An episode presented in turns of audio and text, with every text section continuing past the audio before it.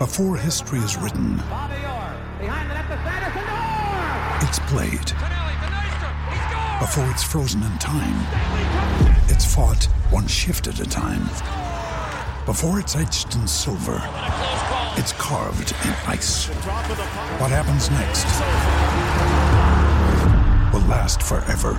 The Stanley Cup Final on ABC and ESPN Plus begins Saturday. This is the Saturday session with Daniel McCarty on SENZ.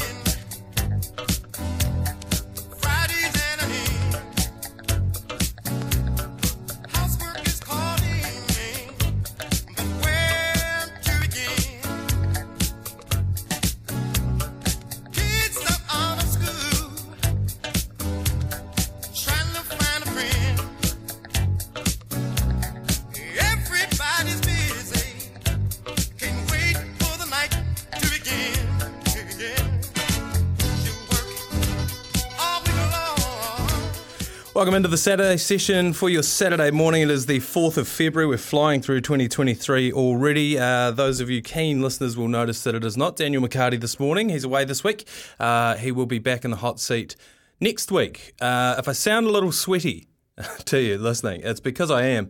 Uh, myself, Ben, through the glass there. Logan working feverishly away out in the office. Have just been down to our great mates at Footlocker uh, at 8.30 in the morning, like we always do, Ben, on a Saturday. We just like to go and check out the, the shoes that they got in there.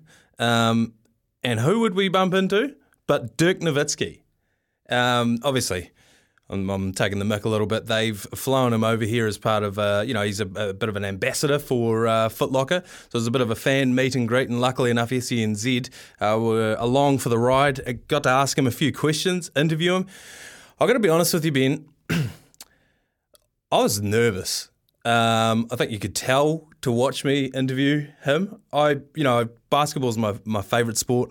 Um, watched it as a kid growing up in the 90s. Dirk drafted in 95, 96. He was part of that famous draft that I believe had Kobe, had Dirk, uh, had Paul Pierce.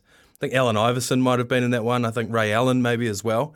Um, and so growing up as a kid, watching all of those games that we could watch, the, the pat- patented fadeaway, uh, I remember exactly where I was when uh, Dirk Nowitzki won his first championship. I was sitting in the halls of residence at Otago Uni, and we'd all come back from our lectures or or didn't even bother going to uni that day because uh, the final game of that series was on.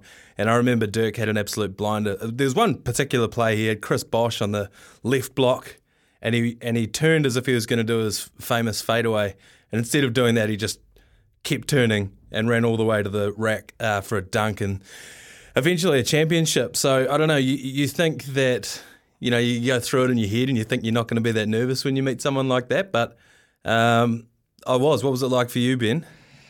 Well, we got we got told of the opportunity, and it was one of those things where it's like, surely this can't be real. And it wasn't until he was standing in front of you, you're like, oh my god, it's Dirk Nowitzki. It's not every day you actually get to bump or get the opportunity to be in the presence of somebody who has achieved all the things that Dirk has done. As you touch on, he's you know he's regarded as one of the probably the best power forwards ever. For Been- sure. Being part of that great Dallas Mavericks side. I think they played in, they lost to, to Miami in the 05 06 final. Yes. Uh, Dallas were actually up 2 0 in that series, and Miami came back and won that one. And then they had the the one in 2011, which was the first year of the big three, I think, of Miami. In Miami, yeah. So, uh, look, the fact that Dirk was there, we had the opportunity just to see him was absolutely incredible. It's something that not many people will get the opportunity to do. So I'm absolutely privileged, and I just can't, I still can't believe it. No, I can't believe it either. We will obviously play the uh, interview out for you in a wee while. We've literally just walked into the studio from there. We came straight from the Footlocker. I think one of the most amazing things to me, and obviously he's a massive global superstar, um, Dirk Nowitzki. Everybody knows who he is. Um, the NBA is huge, really got it, got to the heights that it's at in the 90s and early 2000s, around when Dirk was blowing up. But for him to be able to come to an island in the South Pacific uh, and the queues out the door. So you got there a little bit before we did, Ben. What time did you get to Foot Locker on uh, Queen Street? Well, I walked from our building. I left at about 25 to 8, and I got there about 8 o'clock, and there were probably, I'd say about 100 people maybe. And the, the person at the front of the queue had been there since 5.30 this morning. Wow. So um, this wasn't a, a massively publicised thing. I think they wanted to keep it a little bit on the down low. Um, but basically, how you got in the draw was you uh, had to spend X amount at the store. Then that gave you a ticket. You could uh, redeem that ticket to come in and meet Dirk. He was so giving with his time as well when he was there, signing everything. Um, we'll get to that in a second. But as Ben mentioned, there was 100 people. So they gave out 200 tickets. And obviously, you know, if you're a father and you've got a kid, you know, you're going to take the kid along. So to, of 200 tickets, there would have been an excess of 400 people um, queuing up outside that door, like you mentioned, from uh, 8 a.m. and even earlier. Uh, the, But the, the queue when we left, though, people had already come through and was going around the corner as well. was still going around the block, yeah. Um, and I don't think they opened the doors till about nine. Um, might have been just shortly after nine. We were one of two radio stations that were able to interview Dirk. Um, and when you hear the interview later on in the show, that'll be the first time I hear it as well. It was all such a blur to me. I can't remember uh, anything uh, that he said. As I mentioned, he was so giving with his time. He was so you know relaxed and having a yarn. Um, I did have an awkward moment with him as soon as he walked in. Uh, the his manager and you know the PR company and stuff. They as he walked in, he, they said, "This is all the Footlocker staff. We're going to get a photo with these guys. These two guys over here. They're going to interview you." Um, and when they did that, they pointed at me. Now, I was holding the microphone for whatever reason between my palms, like two hands. If you picture me, I'm almost in a praying position holding this microphone. I don't know why, because I was just nervous and waiting around. Yeah, exactly. Um, when he looked at me, so I, I, I sort of go by the rule if you know someone, it's eyebrows up. If you don't, or, head up. If you don't know someone, it's sort of head down, you know, to acknowledge them, a little nod. What I didn't realize is my hands clasped in front of me in a, in a praying position. It looked like I bowed to him, and and the polite man that he is, Dirk Nowitzki bowed back to me. he took it as, oh, that must be how this guy addresses people. You know, he's been on this worldwide tour, um, and he sees this bloke bowing to him, so he bowed back to me. Uh, I had nothing to get signed. Um, they had obviously used all of their stock of Mavericks jerseys. Uh, you know, they had them piled on the table. He signed all of them. I couldn't find any Mavs merch or anything like that, but I wanted to get something signed to send off to the old man.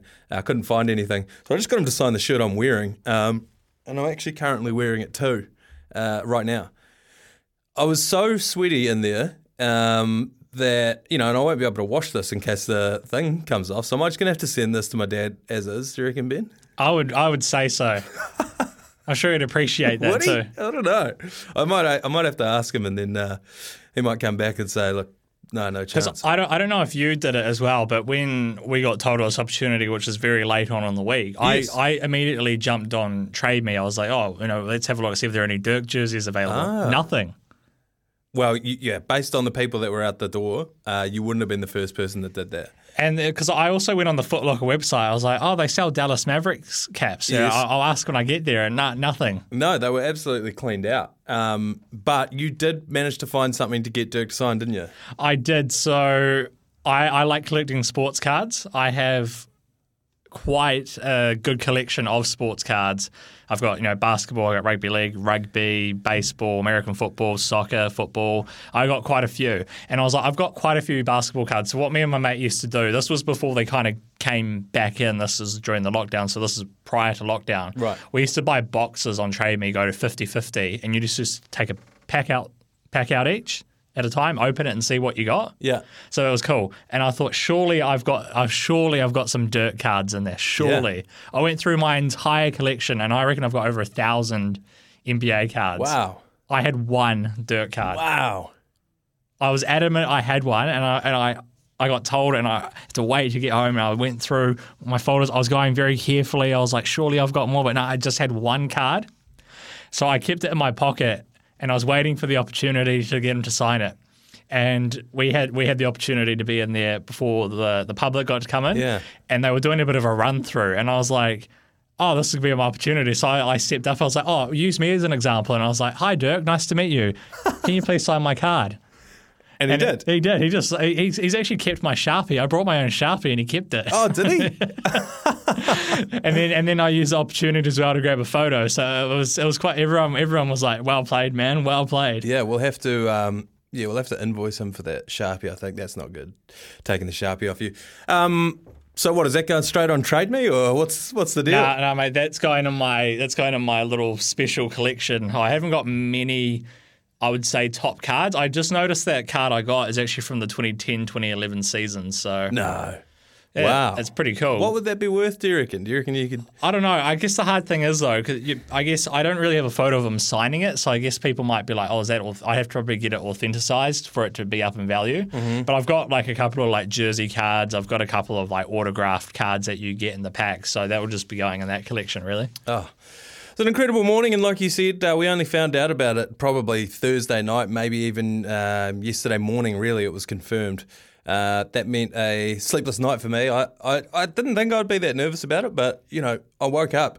Must have been about four o'clock this morning. Uh, my cat brought a cicada into the room, so that's that's a great way to wake up. And from then on, I just had uh, alarm anxiety.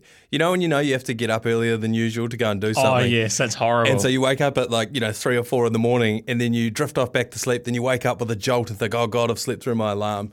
Um, and then, you know, that just keeps happening to the point where you just end up not, not sleeping at all um, through the morning. So that was, that was my morning, uh, racked with anxiety.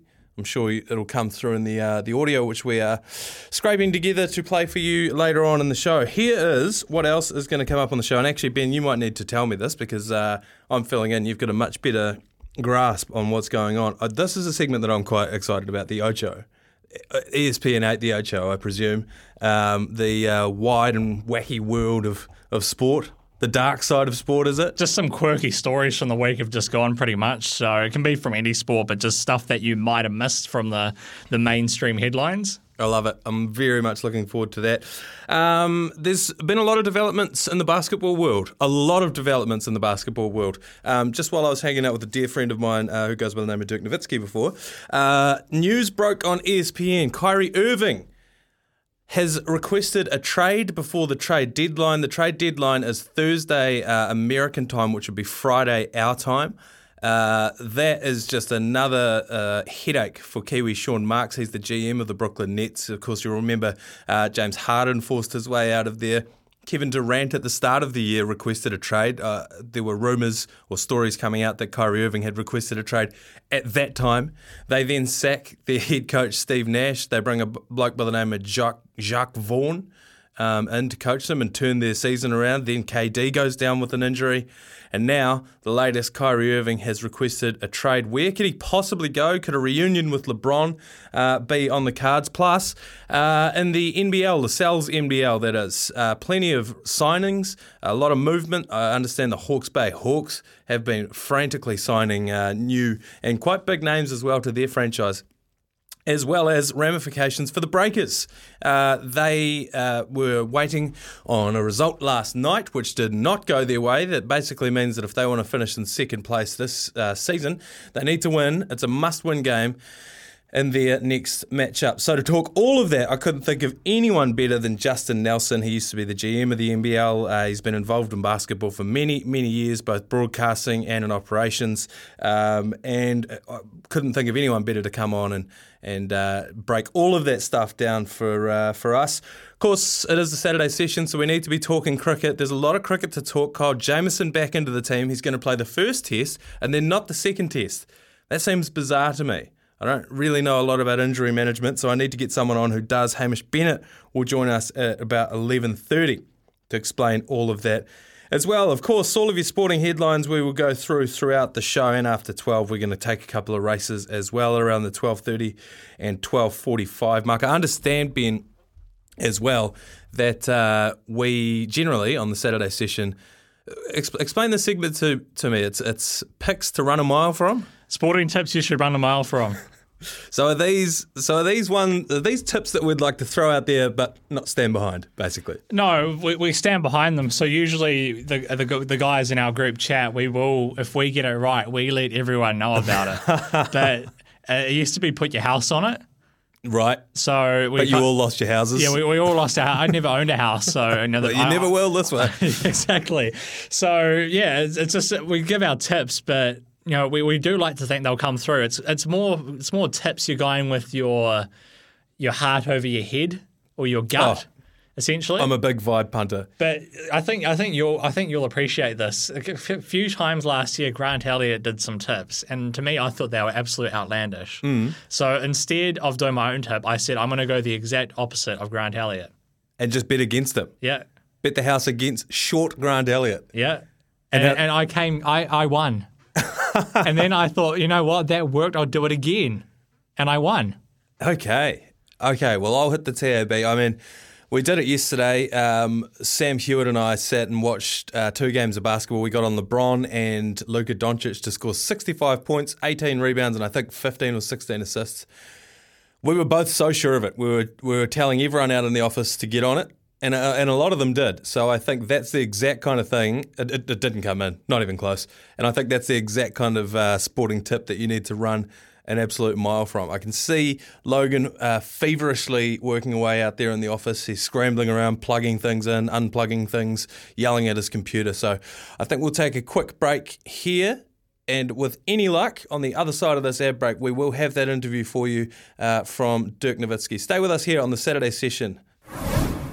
Back into the Saturday session for your Saturday morning. It's 10.21 on the 4th of February. Uh, we are absolutely flying through 2023. I think I've just gotten my head around calling it 2023 and not 2022. As we mentioned before, uh, we did manage to talk to Dirk Nowitzki. We're just trying to get that audio off the camera so that we can play it out uh, for you, including a startling prediction from the man himself about the Warriors 2023 season.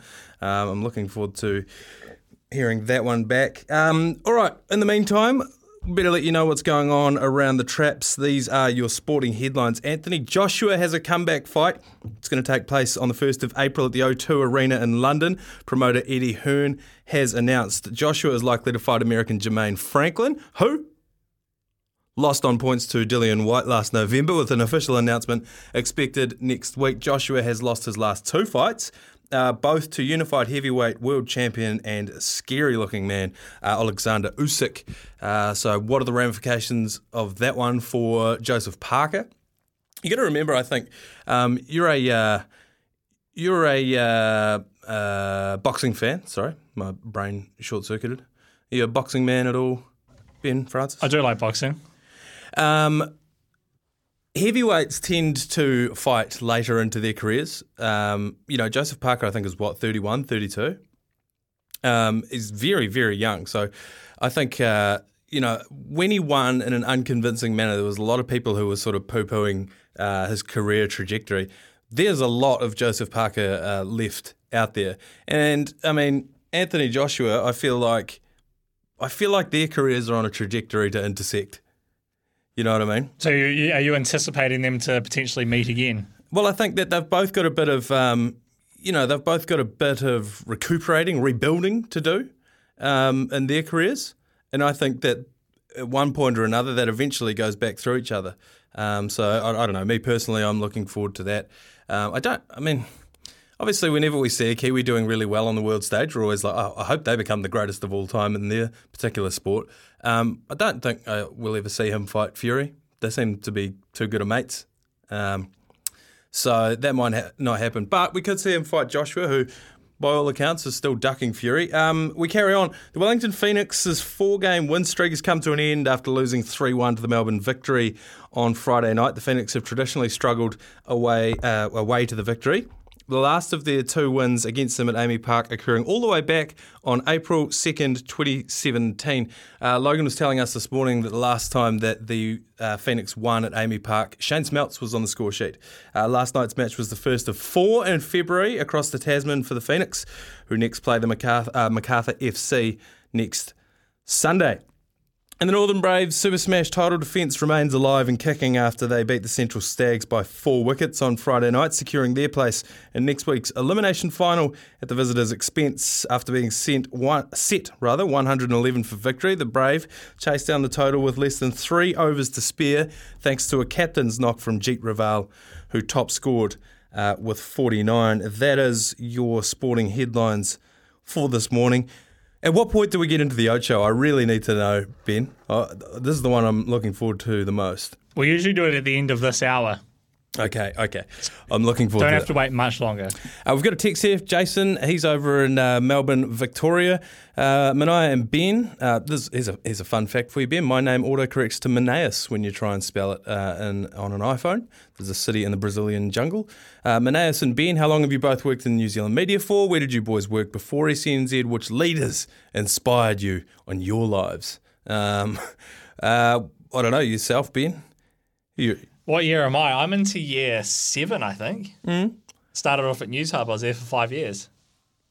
and here you are And, now. I, and I did a whole lot of freelance stuff before that as well. Who inspired you in your life, mate? Winston Peters. Winston Peters, really? Why? What was it about him? Just the, the a dogged determination, a longevity. His quotes, his his mana. Oh, okay, fine. Um, where did you boys work before E SENZ? I worked for another sports uh, company, sports media outlet. And the leaders that inspired me in my life were uh, people that I worked with in jobs that I had before I worked in radio, where I thought there's got to be an easier way than this. Surely, surely there's a way I can do minimal work, um, you know, and still call it a job.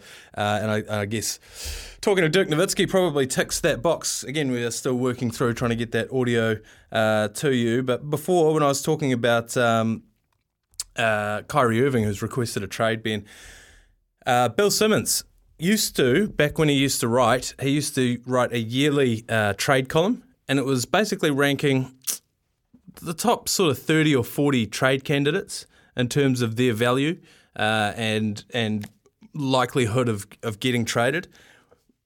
Kyrie Irving, you would think, would be one of the, the highest on that uh, on that ladder, wouldn't it be, Ben? You'd, you'd think he'd be a pretty. Or is he too much of a cancer to uh, to teams to take onto their roster?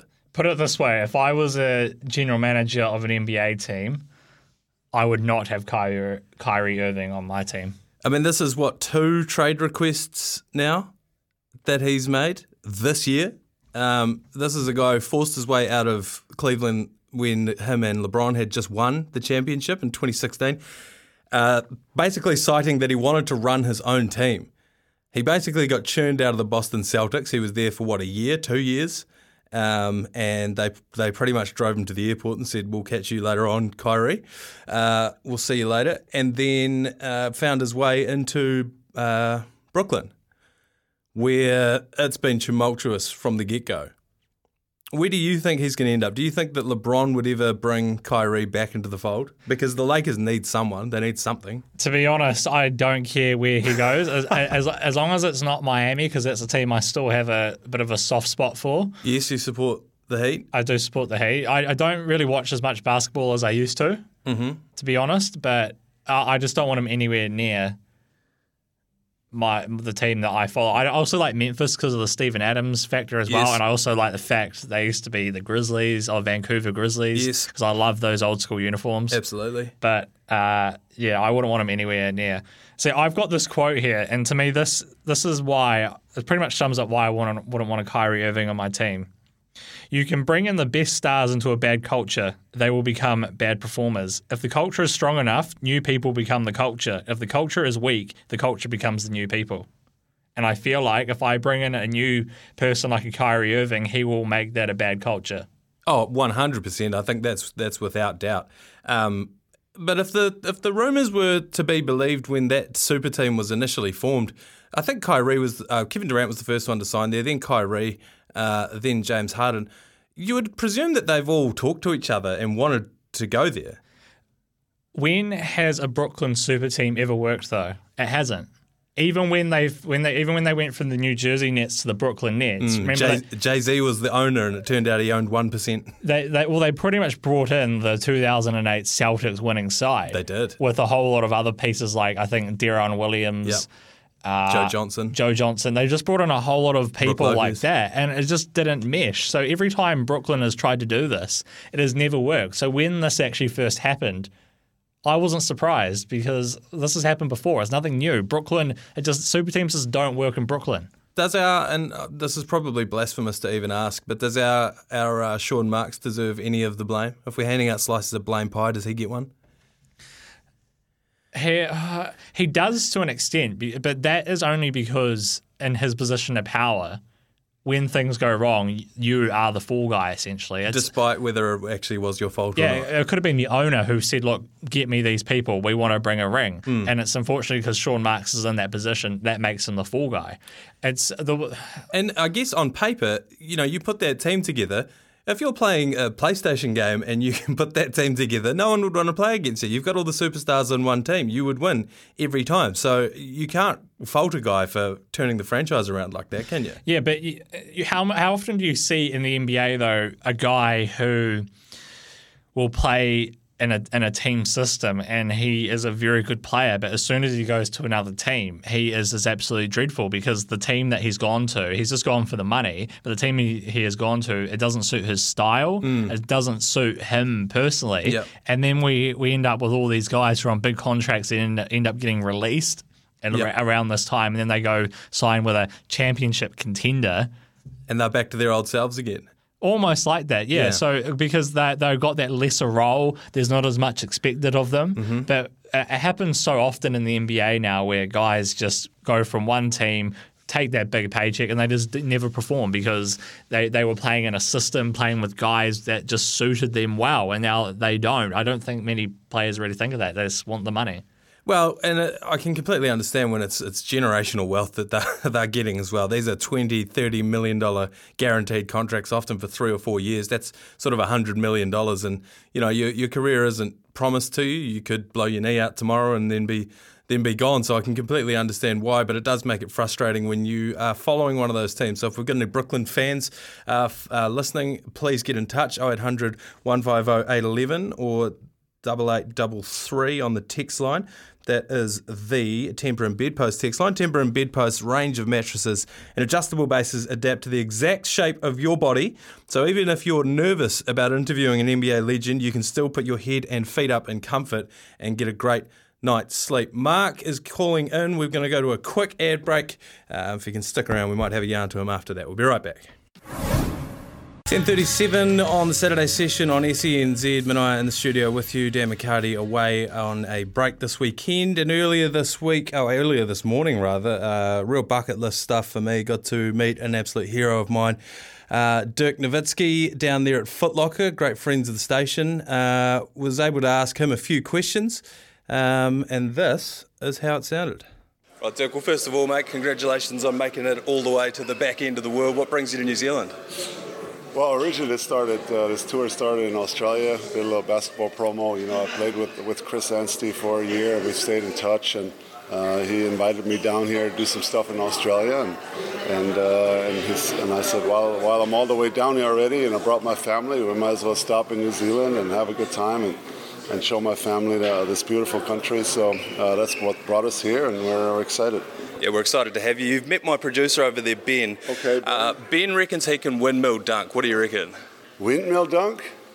That guy right there. Okay. Well, I'm not sure. He doesn't look like it, but uh, I've been surprised before. Yes, shock athleticism. Um, I wanted to talk to you about uh, something that's near and dear to our hearts here in New Zealand, the 2002 FIBA World Championships. You robbed us of a bronze medal. What does it mean to you to play for your, uh, your home country? Uh, it's been always a pleasure uh, and an honor to obviously uh, represent my country internationally, play, play so many games, I've traveled around the world even uh, as a junior, and uh, it's, it's always something special to, to play for your country. So sorry about 2002. I actually I saw Kirk Penney last night Oh, yeah? and Dylan. Uh, we, we stayed in touch over the years. Actually, Kirk Penney is, is uh, with the same FIBA Players Commission that I'm on, so uh, we, we're constantly in touch. And I saw him uh, saw him a little bit last night. It was good to see the boys. Someone that hasn't turned out for the Tall Blacks yet is uh, Steven Adams. I know you played uh, against him. We'll talk about that in a second. But would you love to see Steven Adams uh, turning out for the Tall Blacks? Yeah, I mean, uh, of course, it's, it's always uh, the every person's decision uh, with the, with family involved, and uh, you know everybody has to decide what's what's best for their for their career. Um, but maybe eventually he'll uh, he'll play some a few games. It'll be great for, for you guys. I mean, he's obviously. I mean, he's a beast. You know, Yeah. he's, he's a great rebounder, great finisher in there. He's super tough. So, I mean, any team that he's on is, is, is better off. You played against him 20 times in your career. I don't know if you knew that, but uh, what, did it, what did it feel like the next morning after playing against Steven Adams? I mean, he's just uh, so tough from the beginning. Uh, just always knows where to be, where where to set the screens. Great rebounder, great great role player, great finisher in there. Uh, sneaky, athletic. And what I love about him most is he cares about the team. You know, he doesn't care about uh, individual stats. Uh, when when he helps his team win, that's uh, that's when he's happy, and that's uh, that's that's the guy you want on your team. What do you make of the Warriors this year? It's our year. Yes, we got it. Thanks very much, mate. yeah, you heard it there from uh, the man himself, Dirk Nowitzki. Big fan of the uh, One New Zealand Warriors. Joining me in the studio right now is uh, Smithy's producer Logan. Uh, Swink Dog, you filmed the whole thing this morning. How nervous was I? I'm not sure who was more sweaty, you or I, because it was very hot there in the, the Foot Locker on Queen Street. You definitely were nervous, mate. I know Yeah. you sort of talk about, uh, you know, who was the most famous person you've ever interviewed. Coming up against a seven foot Dirk, that's something else. I mean, I, I've, I mean, I'm what five ten. You're six. Six one. Yeah. I, I've interviewed guys like Chris Johnson, who's like six nine, and I mean that's embarrassing enough when you basically have to crane your neck up to even look at them. I was looking straight up his nostrils. Yeah. yeah, I thought you did well, mate. I mean, it is such a situation to be in. Pretty nervous, but I mean, great stuff there. Obviously, uh, awesome to hear that he was hanging out with uh, Kirk Penney and uh, Yes. Dillon Boucher. I honestly, so I was going to ask him. I was going to do a little quiz, which I um, got too nervous and forgot about. Uh, was uh, to name the player, the Kiwi player, other than Steven Adams and Sean Marks, who's played in the NBA. Um, obviously, Aron Baynes was born in Gisborne, but he's technically an Aussie. But Kirk Penney played six games in the NBA. I honest, I pulled out because I didn't think he would know who Kirk Penney was. Well, turns out they're mates. Yeah, and uh, clearly he would nail that quiz. Yeah, he would have. I'm glad I didn't ask him then. um, and then obviously talking to him about playing for, for his country, and you know he mentioned that there's it's, each player's decision. It's such a tough one, particularly for Steven Adams. You know, like he's getting paid ungodly amounts of money over there. And I think while you're in the prime of your career, his team is more or less a contender this year. You you do have to sort of put your priorities um, in order, don't you? And and I, I think Dirk, obviously, like you said, he'd love to see him play for New Zealand, but you know he's he's got his own stuff to work out. Yeah, I think that's where I'm at with Steven Adams playing for the Tall Blacks as well. Yeah, I'd love to see it happen. Sure, it's going to happen somewhere down the road, and I think it probably would likely be more in the tail end of his career. You know, he's yeah. You don't want to play a t- you know a feeble window match, get hurt, and then you've screwed your NBA team, right?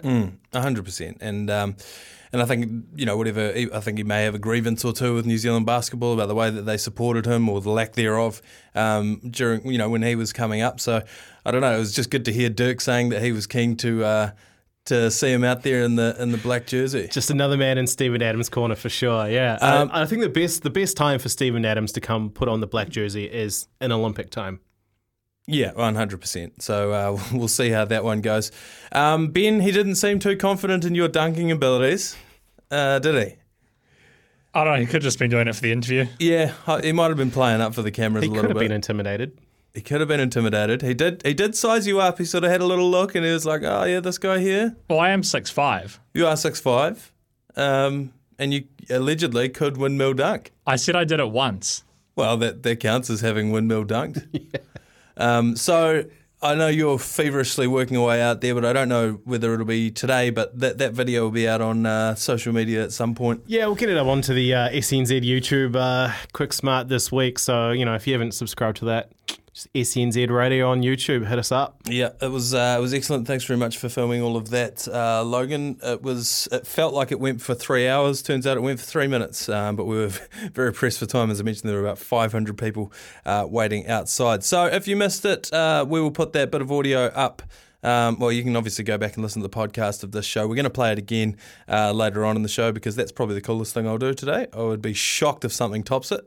Um, we're going to go to a quick air break, and then the thing I've been looking forward to uh, all morning, we're going to the Ocho. 10.49 on the Saturday session with Mania and for Dan McCarty this morning. Uh, it is the 4th of February. That's a Saturday. Happy Waitangi weekend to you. Hopefully you've got a decent break off over this time. It is now time for the Ocho ESPN 8, the quirky and bizarre sports stories that you may have missed. Now, crashes are far from uncommon in cycling, but it's rare the sport witnesses a pile up so problematic that it ends the race altogether. So, spectators were stunned when a crash at the Star of Besieges, Besieges, am I pronouncing that right? Uh, put such a strain on medical personnel that stage two had to shut down before the finish. Team Total Energy cyclist Valentin Ferron uh, was left fighting uh, to stay on solid ground after he was left hanging from a bridge due to the rush of riders in one spot. Over 40 people were involved in the crash. And the stage had to be called off as there were not enough medical staff uh, to attend to the injured. That reminded me I went to the Gloucester cheese roll one day. Stop me if you've heard this story, but the um, that's where they chased that wheel of cheese down the side of a essentially a grass cliff over there in uh, England. Mark Ellis won it one year. You will have seen it on the news. Well, uh, the medical staff, like uh, ambulances, won't go there because it's an unsanctioned event. So the local rugby team will stand at the bottom of the hill and catch anybody who comes flying down the bottom. Perhaps this bike race uh, could benefit from something like that. Uh, pile-ups not not uncommon, but uh, something on that scale, ridiculous. This one was good. I saw this one the other day live in action. NBA star Dillon Brooks left rival Donovan Mitchell furious as a cheap shot towards his sensitive area sparked a mass brawl and caused the duo, both of them, to be ejected. Cleveland Cavaliers guard uh, Mitchell and Memphis Grizzlies opponent Brooks became embroiled in an ugly scuffle in the third quarter of Thursday's clash. Brooks had a big layup, was blocked by the Cavaliers, who were leading 81 76, and was knocked to the floor. Uh, Brooks was, as Mitchell grabbed the ball. Brooks then rolled up and uh, rolled over, rather, and swung up to hit Mitchell, connecting with the 26 year old's groin region. Mitchell, clearly incensed by Brooks' below the belt shot, retaliated by launching the ball towards him with the pair both on the ground under the basket. One of those uh, hold me back moments ensued. I think one of the highlights for me of this, uh, there was a security guard who ran in to try and break up the uh, the fracas, and as he came running in, uh, he I think stumbled or tripped, ended up tackling one of the players. Um, just pretty much just about cleaned him out. Um, did you you would have you would have seen this fight? Ben, I initially thought that the issue was Brooks rolled over onto Donovan Mitchell's knee. Um, but no, upon further replay, there have been a couple of instances in this. Most famously, uh, Draymond Green hit LeBron uh, and was uh, suspended for a game in the 2016 finals. And I think it was Draymond Green as well, kicked Steven Adams in the That's the- exact same situation. The only time Steven Adams has ever reacted to getting hit. Because if you remember earlier in his career, I think it was Vince Carter elbowed him in the head. I think Zach Randolph Yes. was another one that elbowed him. no, in I head. think Zach Randolph threw a punch at him. and he just didn't flinch. And there's been quite a few incidences where Steven Adams has been involved, and he just usually just stands there and be like, "He's like, is that all you've got? That all you got, mate?" Yeah, people always call him the, um, you know, some people The grubbiest. yeah, people call him grubby, but I don't think that's quite right because he's never intentionally doing any of that kind well, of stuff. I- the way I look at it is that he's not he's not being grubby. For me, that like when I look at what he does, I'm like, that's the way I was taught to play basketball. So to me, that is how we play basketball down here. We It's a very Kiwi way of playing basketball. Well, it's a contact sport, isn't well, it? exactly it is. Like my, my coach told me when I played at school, he Windmill said dunk it. he he didn't say that. He said he he would tell me like be a pest. He said just drop elbows in. He said just do things like that because they that will irritate them. He said just do things like that. As that's so that's what I did. I just every time I got the chance, I had to just drop a A bow. Just, just drop an elbow in there, yeah. Um, and I don't think that uh, I, I honestly don't think that Steven Adams does any of that stuff uh, maliciously. Like I don't think that I don't even think that it enters his mind to be niggly like that. I just think that over in America they've got a different idea of what tough is, and to them, tough is getting up and throwing the ball at someone and mouthing off, and you know going into the press conference afterwards like Donovan Mitchell uh, did and said that he's been busting Dillon Brooks for for years, um, and that's why he blow up. But Kiwis are more just do your talking on the floor, don't you? But it's it's like the hard screens as well that he Yeah. sets, and he absolutely absolutely floors. Demolishes people. Yeah, Um, and and as um, a dear friend of mine and the show and the station as well, Dirk Nowitzki said earlier, uh, Steven Adams is just is the way that he cares for his teammates. Every team's better for having him on it. Ja Morant went in for a layup the other day or a dunk, um, and as he was falling, Steven Adams caught him Here, here- here's a question for you: Mm-hmm. Would you rather be on the receiving end of one of these Steven Adams screens? Oh, whatever the next thing is. I was going to say uh, you're going to have to try tackle Jerry CC running at you. yeah. So ex- um, See both. I see both. It's a, hard, tough one, isn't it? Jerry it? CUC can run faster than I can, so I'm going to take me running into the Steven Adams screen because I'm only running into him as hard as I can run. He's not running into me, so I think that uh, that that's probably the one that I'm going to take. Um, if you missed it again, we will be playing out the Dirk Nowitzki uh, audio later on in the show. He talks about what it's like to come up against uh, Steven Adams. Um, and just from the way that Dirk walks these days, it, it can't be too pleasant. Um, also, in the next hour, we've got plenty to talk. We're going to keep the basketball chat going with Justin Nelson. He's going to join us just on the other side of this. Plus, we're going to be talking cricket uh, as we do each week on the Saturday session. This week, Hamish Bennett is going to join us to talk all things Kyle Jamieson, what went wrong over in India, and where he sees uh, the Black Caps at the moment. Mere months out from yet another Cricket World Cup. Stay with us here on the Saturday session. We'll be right back after this. Uh, just gone 11 o'clock rather on your Saturday morning. This is the Saturday session uh, with Mania in for Dan McCarty, who will be back, I understand, next week. Plenty going on in the world of basketball. So, to break all of it down in the various leagues, I couldn't think of anyone better to join me this morning than Justin Nelson, Sky Sports Head of Commercial and Events.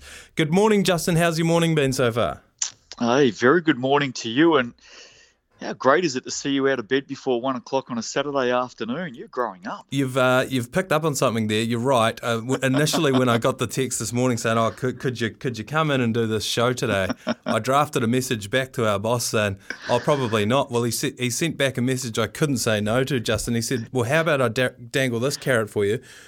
You could interview Dirk Nowitzki this morning." I- Yeah. I went down to Footlocker. Um, uh, a mate of yours, Brook Ruscoe, was down there as well. Yeah, Um, And yeah, was was able to steal three minutes of Dirk Nowitzki's time to ask him a couple of questions. Man, I'm I'm still shaking. I couldn't believe how bloody nervous I was. Where were How you? good is that?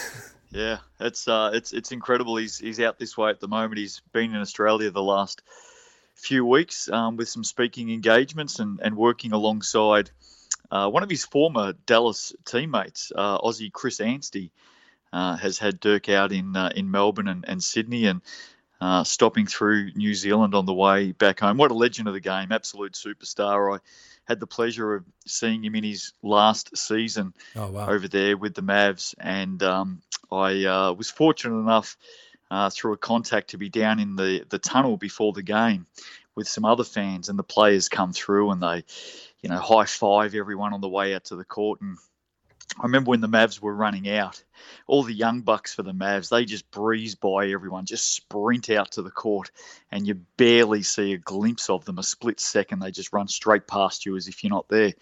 Dirk Nowitzki, on the other hand, shuffled his way through all of those fans and he high fived every single one of them. Amazing. Oh, he's just such a nice guy. As soon as he walks into the room, he, um, you know, he's just greeted everyone. Um, as I was just saying before, had a bit of an awkward moment where just I nodded in his direction. He took it as a bow. Courteously, he bowed back to me, which was absolutely bizarre. Well, look, while we're talking uh, NBA, let's let's stay on the NBA. I don't know if you've seen this story. It came out Yeah, just in the last news. couple of hours. Big news. The trade deadline is this coming Thursday, American time, which I believe is Friday, our time. Kyrie Irving. Is this the second, third trade request we've had just this season from him? Well, there's been a few that come out of the nets over the years as well, and Kyrie's certainly been in the thick of it. Amazingly, we- we've been talking about this trade deadline coming up, and it seems like we've been talking about it for weeks. You know, Feb 9, that's the big date. And we've just been waiting for something big to drop. And was only the last uh, probably a couple of days where, you know, just the silence uh, was, was deafening. Surely something big uh, wasn't too far around the corner. And then, of course, Kyrie has tipped it all on its head today by saying, hey, either trade me or once we get uh, through this season, free agency, I'm out of here. And uh, not surprisingly, the team that has been mentioned, as they always are with just about every trade request that goes down in the NBA, the LA Lakers. So we'll wait and see what happens. Do you think LeBron would ever uh, welcome Kyrie back into a team of his? It's interesting, isn't it? You, you, you don't quite understand or know uh, the byplay that goes on with all of these things. There's no doubt there's there's friendships and there's uh, uh, less than uh, uh, friendships or acquaintances that go on amongst the NBA players. That's probably the nicest way to put it. It's hard to tell. Who knows? Um, certainly. At LeBron's age, we know he's got some massive records coming up. I mean, tickets at the moment selling to his potential game that he goes past that scoring record you know they're now up in the eighty thousand dollar mark. It's quite remarkable what's happening there. He wants to win championships. You know he knows he hasn't got too many years left. Does Kyrie help him? Does he welcome him back in with open arms? Who knows? A lot to play out in the next uh, five or six days. Is that team even salvageable? Yeah, I mean, I guess a lot of the stories are all around just the fact that it's LA, it's Tinseltown, uh, and it's LeBron James. So yeah, very interesting. Um, a bit closer to home, mate. We uh, well, well, let's go to the Breakers. They needed a result to go their way last night, didn't they? And it didn't. No, it didn't. But the upside is they now know what they have to do. The way that this final round has structured, they've had two games, and in between, uh, Cairns have been playing. And what a win they had last night in Perth. Well done to them. But right now, the Breakers now know what they need to do tonight against Brisbane. They win, they're in the top two, and they're sitting pretty. They're in the best possible chance to make a run at winning the championship this season. So the good news for them is they now know exactly what they need to do. They've got to go out and win tonight. How much harder does the road get for them if they drop this one tonight? Well, you you work your way into that playoff tournament, so you know you can barely afford any mistakes. At least in the top two, you get to sit back and see the other four teams battle it out. It is the best position to be in, um, so it does become harder. There's no doubt. Uh, I, I look, I think they win tonight. They know what they have to do. They'll go out and do it. There's a little bit of an injury question mark over Barry Brown Jr. Um, with a hand injury. Hopefully, uh, he's okay. But look, they're in form. Even when they're 16 down the other night against Illawarra, uh, they were able to, you know, put, put put the foot down, turn the gas up, and get going again, and uh, and got the win, and got the win quite well in the end. So I think they win tonight. I think they wrap up second. They're in form. They're definitely one of the informed teams in the competition right now, and I think they're going to give this thing a real shake. You mentioned that they're in form at the moment. It, it felt like they were on the verge of almost a slump, uh, probably about this time a month ago. What what do you chalk that up to? Was it road fatigue with their injury concerns, and how have they managed to sort of regather that form again to round out the season? I think every team goes through a time in a season, especially one as grueling as uh, as a season where you've got to travel all the time, which obviously the Breakers do need to take on more travel than most. You always go through that period of time where things aren't going right, and I don't think they were overly playing badly through that four-game losing streak. weren't hitting their shots, maybe giving up a few too many turnovers, and needed to do some work on the defensive glass. And as soon as they uh, found their stride again, and it was that win in Sydney, that was the one that did it. They went in without Izzy Le'afa, they went in without Barry Brown Jr. They got the win against the top team in the competition, and from there they haven't looked back. If we uh, move a little closer to home, uh, news stories are starting to flood uh, everyone's news feed about the Sal's NBL. Uh, the moving and shaking has started. I guess it starts at the top as well. They've appointed a new GM of leagues, um, Marie Taylor. Do you know Marie at all? Yeah, absolutely. Marie uh, was uh, operations manager during my time at the at the NBL uh, for three years, and um, you know I've worked closely with Marie through those three years, and since then. uh, obviously in, in my next role now. And look, she's she's one of the best administrators I've ever worked with, not not just here in New Zealand. I, I think she's right up in the top few administrators here in this country. Um, and certainly one of the best I've worked with across New Zealand and uh, and Australia. Very unassuming, doesn't like the accolades, doesn't like the pats on the back. Very much loves to work in the background. She steps up to the top job now, and I can tell all basketball fans out there, uh, and certainly fans of both the Sal's NBL and the GJ Gardner Homes Tauihi competition. Uh, you've got yourself a damn fine uh, leader. She is absolutely one of the best going around. And contracts starting to be signed. I mean, you mentioned how many uh, fans there are. The Sal's NBL really feels like it's going from strength to strength. And when you think about last season, um, I think this one of the standout moments for me was uh, that Rob Loe performance. Yeah. Dunks, step back threes, overtime, all of that kind of stuff. He's just re-upped with the Tuatara again for another season. How big? How big is that for them? Yeah, huge, especially if Chris Johnson comes back in, which he's expected to. That, you know, that twin tandem, the twin towers of Rob Loe and Chris Johnson is going to create havoc again in the Sal's NBL this season. Rob Loe, I mean, who, who will ever forget that turn of events against the Airs during the final six last year? It was quite something uh, spectacular to, to watch. And, you know, someone like Rob Loe, for a moment like that, absolutely worth every cent uh, that he earns. And he'll be brimming with confidence as well. Uh, he'll want to come back in and do a great job. He's one of the best in the competition.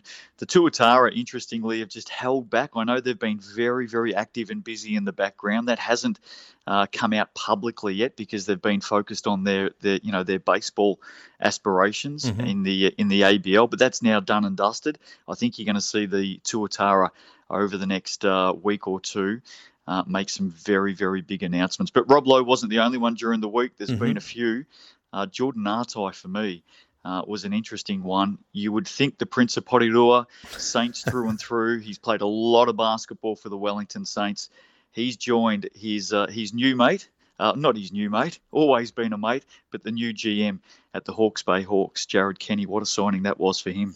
Yeah, tremendous. Uh, it's becoming a lot more of a, like you mentioned, he, he stayed in Wellington for a long time, hometown kid. It's becoming a lot more of a uh, professional league in the sort of same mould as, you know, some of the other leagues. I don't want to compare it to the NBA, but that sort of thing. Is that becoming more prevalent in the Sal's NBL?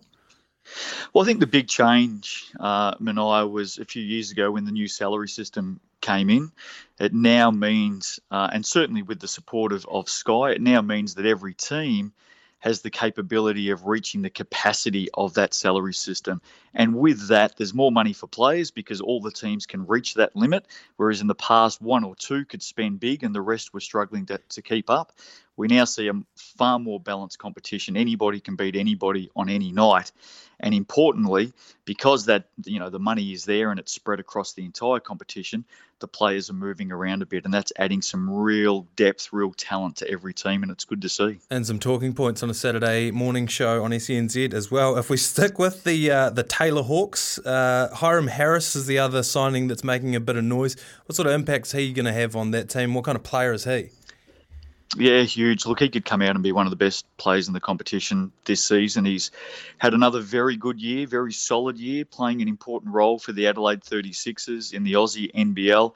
He's another year older, another year experienced, still a young man. He's got the ability to do it all. He's a, a walking triple double potentially in every game, does a bit of everything, both ends of the floor. He's a two way player uh, a delight for any coach to have. Everard Bartlett, former Tall Black, first year as coach of the Hawks so far. Jared Hunt, uh, um, uh, Jordan Hunt, I should say, Hyrum Harris, and uh, Jordan Ngatai, three Tall Blacks already announced for the Hawks.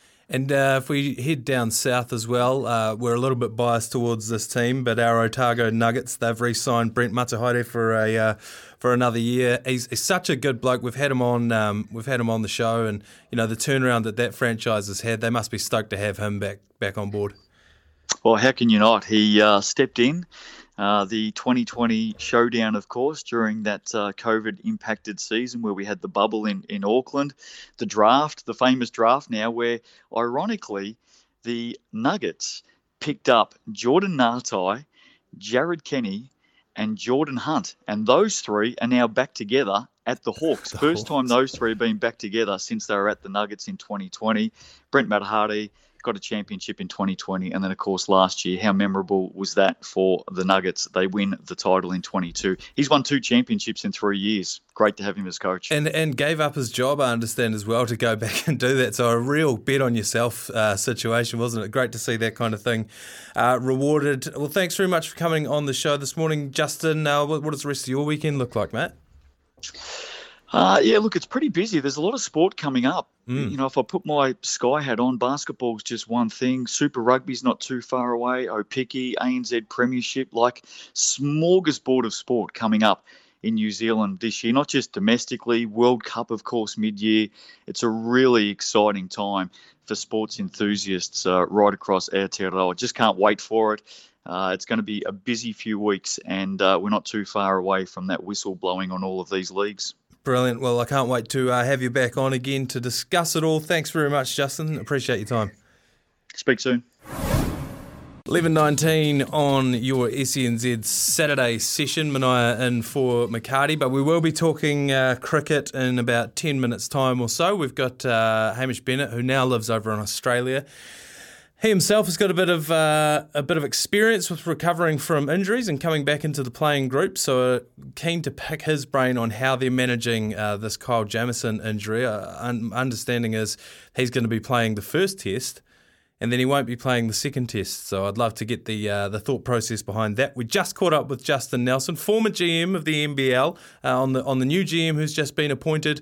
All of the signings and the Sal's NBL that have been coming through, and uh, some of the ramifications of last night's match for the Breakers, and then also tonight's match. Uh, From the sounds of it, second place is more or less sewn up. If you listen to Justin, he reckons that tonight will be a W uh, for the Breakers. How good is it having them back? Another team that's going to be back in the country. They're calling this the uh, the homecoming season. There were a couple of homecoming games last year, and they were. I don't know, it was uh, something spiritual about them. But the Warriors are coming home, the One New Zealand Warriors, as they're called this year. You can catch exclusive One New Zealand, uh, the exclusive One New Zealand Warriors preseason fixture uh, this Thursday by becoming a member today.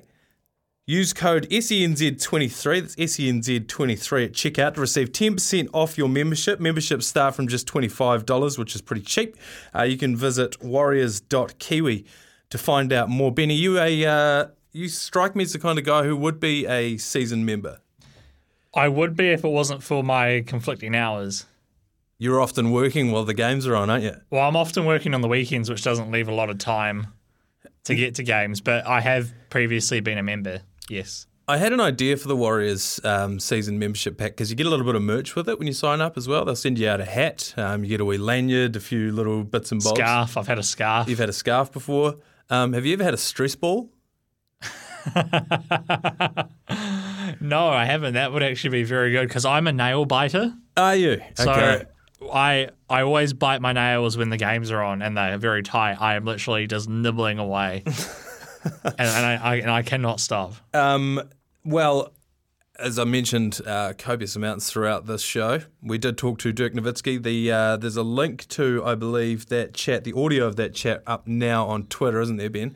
Um, you can go and listen to that. Right at the end of that, I asked him a question about our One New Zealand Warriors, um, whether it was our year or not. Um, and Dirk Nowitzki believes it is, doesn't he? Um, He does. I think. I he probably he probably really didn't know though. I think you kind of pressured him into saying it. Do you think that I actually fed him the line directly before I asked him the question? I would say so. If, might- I, if I was a betting man, You might have been right, um, and you are a betting man. We will get to our uh, tips to run a mile, sporting tips to run a mile from uh, later on. I've got a, I've got a couple of doozies. They're all going to be basketball related, as is the theme of the show today. Um, the talking about the stress ball, talking about biting your fingernails, and talking about the Warriors starting up. Um, is it just this Thursday? I can't believe how, how quickly that's come around. Uh, even with all the CBA stuff going on, whether they'll start on time, whether they won't start, whether the uh, whether the All Stars game is going to go ahead next week, put all of that aside. Do you think you'll be biting your nails a little bit less this season, Ben, because of the depth that we've got at the Warriors? I don't know if it'd be biting my nails less. As a fan of the Warriors, Mm. You just want to see them do well. And what I mean by that is if they lose, of course, that sucks, but you kind of want to see the effort and then those losses don't hurt as much. Mm-hmm. I I've said that the the Warriors' best period since the Nathan, uh, sorry the Ivan Cleary era was when Todd Payten was in charge. Yeah. So I think during that stretch, the Panthers they went on like a 15 game win streak. Yes. and I think they lost in the final, or they lost a game before the final. But other than that loss, the team which actually had the closest score line to them was the Warriors. I think it was about six or seven points. Mm-hmm. And I remember that game, and they lost, which was disappointing. But I walked away from it feeling good because I was like, you know, they put in a really good effort. Had a crack. So if if the players and the team are showing that the effort there, then yeah, you probably won't be as di- disappointed as previous years. But from what it sounds like, is that Andrew Webster is going to be given time, which is something that no coach since Ivan Cleary left has had really. Other you could probably say Andrew McFadden to an extent. Yep. I don't think uh, Stephen Kearney had a bit of time, but It never fourth- felt like that with Stephen Kearney, though, did it? no, He but always felt like he was under pressure. He, it always felt like he was under pressure, and uh, and if it hadn't been for that five game win streak to start the 2018 season, because after that they pretty much went win loss win loss win loss win loss, there was just never that consistency, and that was I guess that was probably why that, that pressure was there because it was never it was never consistent with with under Stephen Kearney. So from the sounds of it, the sounds like they're trying to get these systems back in place. Which is great, but it's also a real shame because they're all systems they had in place before, and now that it's literally, and it's not because of COVID, it's because uh, Eric Watson pretty much got rid of them away. He, he pretty much didn't want to do the under 20 system anymore, so they stopped investing in that, which was a big reason why the Warriors had that success. And it literally feels like we're going back 10, 12 years, which is a real shame, but also hoping that this is going to be the start of something better. Yeah, no, it's interesting that you raise that point because it's, it's like you say, it's almost as if we've gone back ten years, but but we have, if you know what I mean. We are actually in that situation. So to see them bringing back the uh, the SG Ball teams, the Jersey Flegg teams, um, put and putting club legends in there, Adam Blair is going to be is coaching one of those teams. They've brought back guys like Wairangi Koopu, who, you know, when I saw the story initially and he's going to be a cultural ambassador, I sort of thought, "Well, what's that? Does that like what is that role? Then you see photos, you see videos. He's out there working with them. One of the issues that you and I have talked about, and every Warriors fan has talked about, is a loss of identity for the one New Zealand Warriors. Um, and I think bringing all of those guys back in, like you say, bringing in the age grade competitions, which we always dominated at, um, that really, above everything else, gives me hope for the future of the Warriors because every season and at this period of the year, every single year and every single club is saying, we, we, we're really excited about this. This player is going to be Dally M medalist of the year. Where the coach is saying this, this, and this, and all that stuff is nice. Um, but you know, you hear it every year, and then when the season starts, you sort of see same teams doing the exact same stuff again. I think where it feels different this year, and I'll probably say this every year, uh, being a tragic Warriors supporter, maybe this is just me hoping and wishing. Where it feels different is that what you see, you know, the videos from the training, all the stuff that you see coming out of the uh, the the Warriors camp, all of the action that's happening. I feel like that makes me more excited than you know a coach or a GM or whoever CEO coming out and saying we're feeling really positive this year. Do you do you agree with that? I would agree with that. And to me, this team that we have on, and this is solely on paper, and I would say this is a bit similar to the team we kind of had around that 07 08. We don't necessarily have like those big on field leaders like we had Ruben Wiki, we had Wairangi, we had Stephen Price out Price. there. But we had a team during that little period that we didn't necessar- necessarily have an out and out superstar player, but we had a team. And that's what gave the Warriors a lot of success. Hmm. I know we had like Wade McKinnon, he was outstanding Yes. in, in 07, and Lance Hohaia filled in at fullback in 08 and was exceptional as well. But it feels like we have that team feel. And when you look at the that those teams as well, as I said, they weren't littered with superstars, but they were just filled in with handy, good players. NRL players, NRL players proper players. NRL players. So- and that was probably that's probably like one of my, my favorite Warriors period those couple of years. So I mm-hmm. kind of I kind of feel optimistic in that regard. But the issue is, yes, the Warriors might have gotten better from last year, but they're not the only team. So that's that's probably what makes it a bit more difficult. Is that yes, the Warriors probably are. I reckon will do better this year, Yes. But there's going to be a lot of other teams, like we'll say that we're going to have to throw the Bulldogs, out there, Bulldogs, for sure. that are going to be a lot better. Uh, how some of these other teams are going to do, it's hard to say whether the Broncos are going to be better and they're actually going to be able to keep up their form throughout the whole season. It's hard to say, but I, I like what I see from the Warriors, and I think bringing these guys back is important because these are guys that are involved in these teams, and you have to you have to tell them you know what it means to represent the jersey. Yeah, because a lot of them aren't from New Zealand. You know, a, a lot of them didn't grow up, well, certainly last season at least, didn't grow up watching the Warriors. They don't really understand it, and Australians don't get it. They don't understand. They see a team with more often than not a losing record and think, well, everyone must be off that team.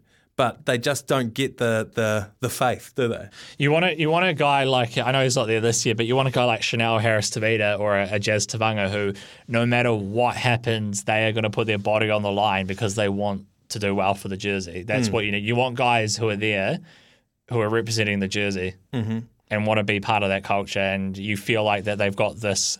This is probably the the best core group of guys that actually have that in a very long time. Yeah, absolutely. And and I guess back to my initial point as well. You just want to see them have a crack. Like you said, losing to the Panthers by six points when they're on a historic winning streak, that's a win for us. And we just want something, win or lose or draw, we just want something to hang our hat on and be like, yeah, we're a Warriors fan. This is what happens when you come and play the Warriors. You feel it the next morning. You know, there's going to be a bit of razzle dazzle, and uh, whether we win or lose is irrelevant. We're just keeping the faith. So give us something to uh, give us something to back. And I got to be honest with you, I am feeling that this season. And as I mentioned before, you can catch the uh, One New Zealand Warriors preseason fixture this very Thursday by becoming a member, um, as Ben does every year. You can use the code E SENZ23 at checkout. Memberships are only 25 bucks, but you'll get 10% off with that code, uh, SENZ23. So go to warriors.kiwi to find out more. Now, because it is the Saturday session, we need to talk a bit of cricket. Um, and I am unqualified to do so. So I've brought in the heavy guns. Someone who is qualified to do so is Hamish Bennett. We're going to join him right after this. 11.36 on your Saturday session on SENZ. Uh, always love your feedback on 8833 or 0800 150 811. Keep that coming through. Uh, it is time now. Uh, obviously, no Dan McCarty this week, but we are still talking cricket thanks to PGG Wrightson Turf, key suppliers to New Zealand cricket grounds. Uh, a man who is no stranger to New Zealand cricket grounds uh, is former Black Cap Hamish Bennett, who joins us now out of Queensland. Good morning, Hamish. How are you, mate? Yeah, good morning, mate. No, I'm all good. Thank you very much. Just and um, just got my feet up on the on the deck and just enjoying life. So Oh, it's be- good. Beautiful. Are they? Is that crickets I can hear in the background? It is, mate. Yep. Oh, yep. No, there's a lot, lot of wildlife over here as well. So um, no, it's good. It sounds beautiful. And, ju- and for the listeners, what are you up to over there in uh, in Australia? Well, I'm just doing it, working for Queensland Cricket actually. So just doing a bit of a gig over here with um, sort of the players a little bit below that second eleven stuff, trying to work their way through into the pathway and um, helping some other coaches as well um, throughout Queensland just with their own development. So um, it's it's been a really um, enjoyable gig so far. So I've really enjoyed it. Yeah, how are you finding living in uh, living in Aussie? Well, it's hot, very hot, very hot. Sleeping's been a bit of an issue of late. Yeah, need a bloody good fan, mate. I'm Yeah. going to give you the tip. And um, it's it's almost the opposite to living in New Zealand. So in the morning you get up and you open your windows and open your doors, you get the fresh air, and then during the day you lock the house up and shut all the blinds, try to keep all the heat out. And Yeah. as soon as the sun goes down, you do the same. You try to get as much cool air into the house as you can. Yeah, absolutely. I- No, I've always said that about Australia. It's so bloody hot. It might as well like when it's forty degrees, it might as well be minus forty because you just can't go outside. Um, you can't do anything. Are you living out in the country from the sounds of it? Have you had any run-ins with the wildlife? No, no, no. We're actually in Brisbane, so we um, just um, I had a couple of possums running on the roof last night, so I needed a rifle. But um, no, there's plenty of wildlife out, so it's been it's definitely been eye opening. Um, and that that aspect of been growing up in the South Island, you didn't see too much sort of bugs or critters and stuff. So I've yeah seen a few, so it's um, oh, it's good. No, I completely agree. I, I read online that you were uh, born in, down there in Timaru. Yeah, mate. Yep, mighty Timaru. So um, yep. So Yeah. no, we we we go good there. I mean, the New Zealand under nineteen um, girls captain was from Pleasant Point, which isn't too far down the road. So I, I um, myself, South am- Canterbury. Produ- yeah, no, myself, I'm from Waimate, so just up the road there. Um, oh yeah, well, Yeah. Waimate. though, I don't know if we want to be painted with the same brush, but Well, I've counted them up. I've only got five fingers on each hand, so I must uh, there must have been some outside genetics coming into there. But I didn't bring you on to talk about that. Um, listen, the Black Caps have been over there in India. Uh, always a tough ask for any team to go over and play against India uh, in India, but a little bit of a taste ahead of the ODI World Cup later on this year. We'll get to that in a second. But that last T20 um, match, you, you see this from time to time in T20s, don't you? These kind of score lines where you just sort of think is there any analysis to be done there? You know, could you look at that and say, well, if this guy had gone better, maybe we would have only lost by 150. You know, how do you how do you sort of see that playing out, or was that that last T20 just an anomaly? Um, oh, I think it's one of those things from a touring team that's been on the road for a wee while now. You know, they were in Pakistan, um, then come to India. I think, you know, if you're being really honest with yourself, I think a few of the boys are probably already on the plane um, before you know before the game started. It's one of those things when you travel Asia for a while, you've been in the bubble. They probably haven't been out and about. Um, it's pretty tough. I think you just got to write it off and not worry too much. I think the positive thing we saw from that whole series is that it looks like our three spinners are going to be competitive when it comes to the World Cup. So it's going to be really in- interesting to see what sort of wickets the IP- ICC produce and what they sort of ask for. You know, with, with the World Cup in England, they wanted spin to be involved. So it'll be really interesting in this Asian World Cup to see if how they're going to go about getting pace bowling involved. So it's not too spin dominated. So um, I think we're not too far off. I mean, you got to remem- remember as well, there's a lot of young guys or guys touring India and Pakistan for the first time as well, learning the culture, learning the way you play the game. Um, and when you play in India, you can't be too far off your margins. Your margins for error are very, very small. And I think the guys that stepped up, like Ben Lister and Henry Shipley, who come from domestic cricket, realised pretty quickly international cricket is a different level, um, and you've got to your, your standards have to be far higher. Not that I didn't think they were, they bad. I think it's just a learning for them, and I think they'll go away and they'll be better for the experience. So it's about how can those guys that are on the fringe go away and in domestic cricket push their training to a higher level, then come out at domestic cricket and be better than they were before, and really hold themselves to a higher standard.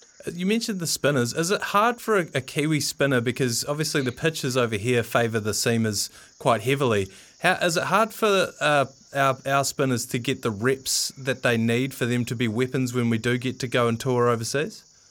I actually think it's the opposite from talking to a lot of spinners. Um, and I'm talking to Sodhi a lot here, she thinks New Zealand spinners are, when they travel around the world, are actually very, very good because in New Zealand it's such hard work. You have to put revs on the ball to get a little bit of turn. You have to put so much effort onto the ball to get, you know, little results out of the wickets. So when you go overseas, you actually see the Kiwi spinners have actually got a lot of revs on the ball. They're actually trying to get it to spin. They're actually trying to make the most of it because at home they have to work so hard for such little results. So I think we see it more from when foreign spinners come here who probably are just used to, you know, bowling the ball onto the wicket and, and expecting the wicket to do something. When they come here, they actually just go straight on. They get pumped. So same when they go to Australia as well. So I actually think it, it actually helps us a little bit. It's just a shame that you know they only get to do it once every so often when they actually go to Asia and play. Yeah, you mentioned the um, the ICC's uh, input into the, the wickets that they prepare. It's it's you know it's a feature, not a flaw of the game that everywhere you go, the home team prepares a, a wicket that uh, you know heavily favours themselves. We do it.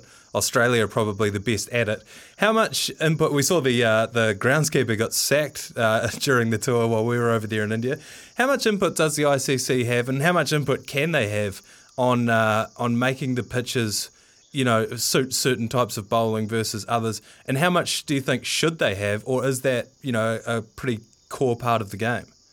Well, I think during the during the um, ICC events, the ICC can bring in their own groundsmen if they wish, and they have full sort of um, control of what sort of wickets they want to be produced. Um, you know, when it's a bilateral series, then I don't mind those wickets being favouring the home team. I think that's all about touring, is that you're touring in different conditions, and that's what makes winning overseas so special, is that you're going to someone else's country and you're beating, beating them in their own conditions. But when it comes to an ICC event, they'll have pretty big control of what they want and what they want to see.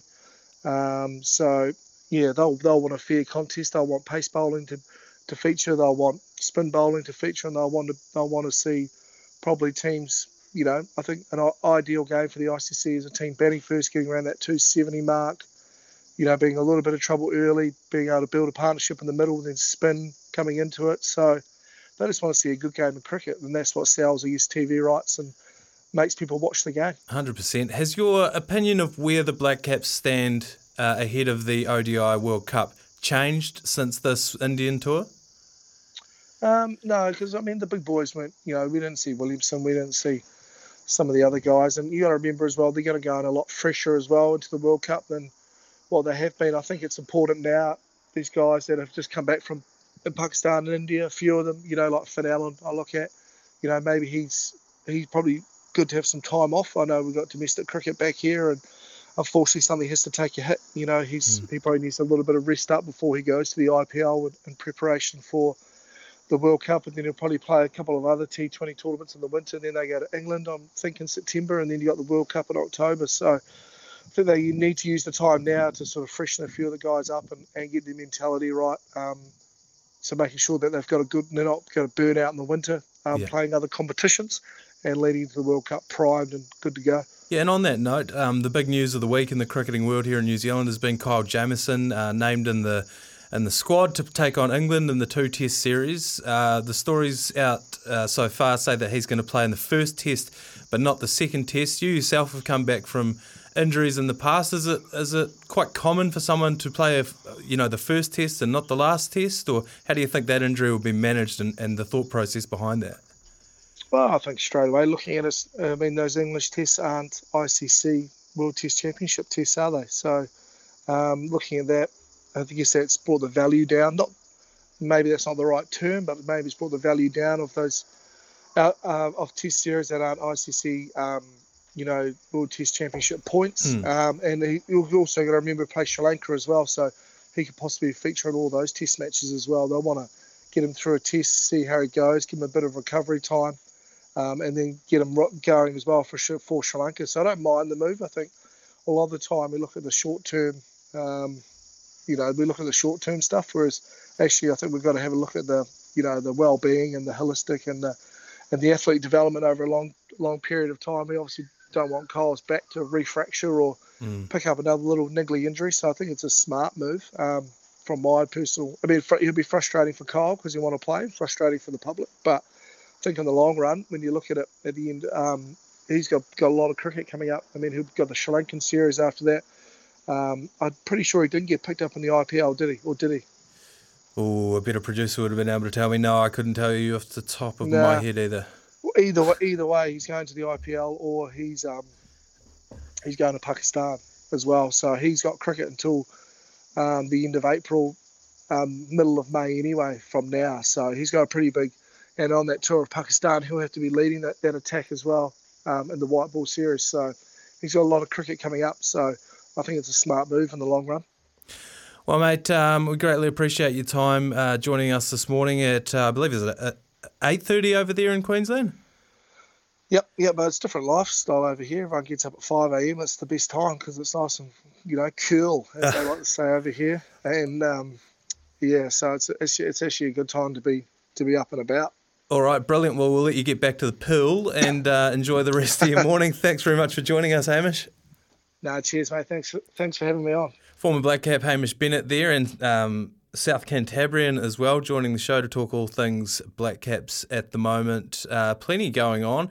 And uh, like you mentioned, Kyle Jamieson's injury, it's it's very much more the, the public that are very keen to see him getting back on board as quickly as they possibly can. Uh, not so much, obviously, frustrating for the player as well, but I think we all just need to sort of temper our uh, expectations a little bit there. All right, uh, we need to get to another quick break before the end of the hour. Plenty to come, some more sports headlines, uh, some uh, sports tips to run a mile from. Plus, if you missed it earlier, uh, we'll be replaying the uh, quick interview that I managed to have this morning with Dirk Nowitzki in the next hour or so. So stick with us on the Saturday session here on SENZ.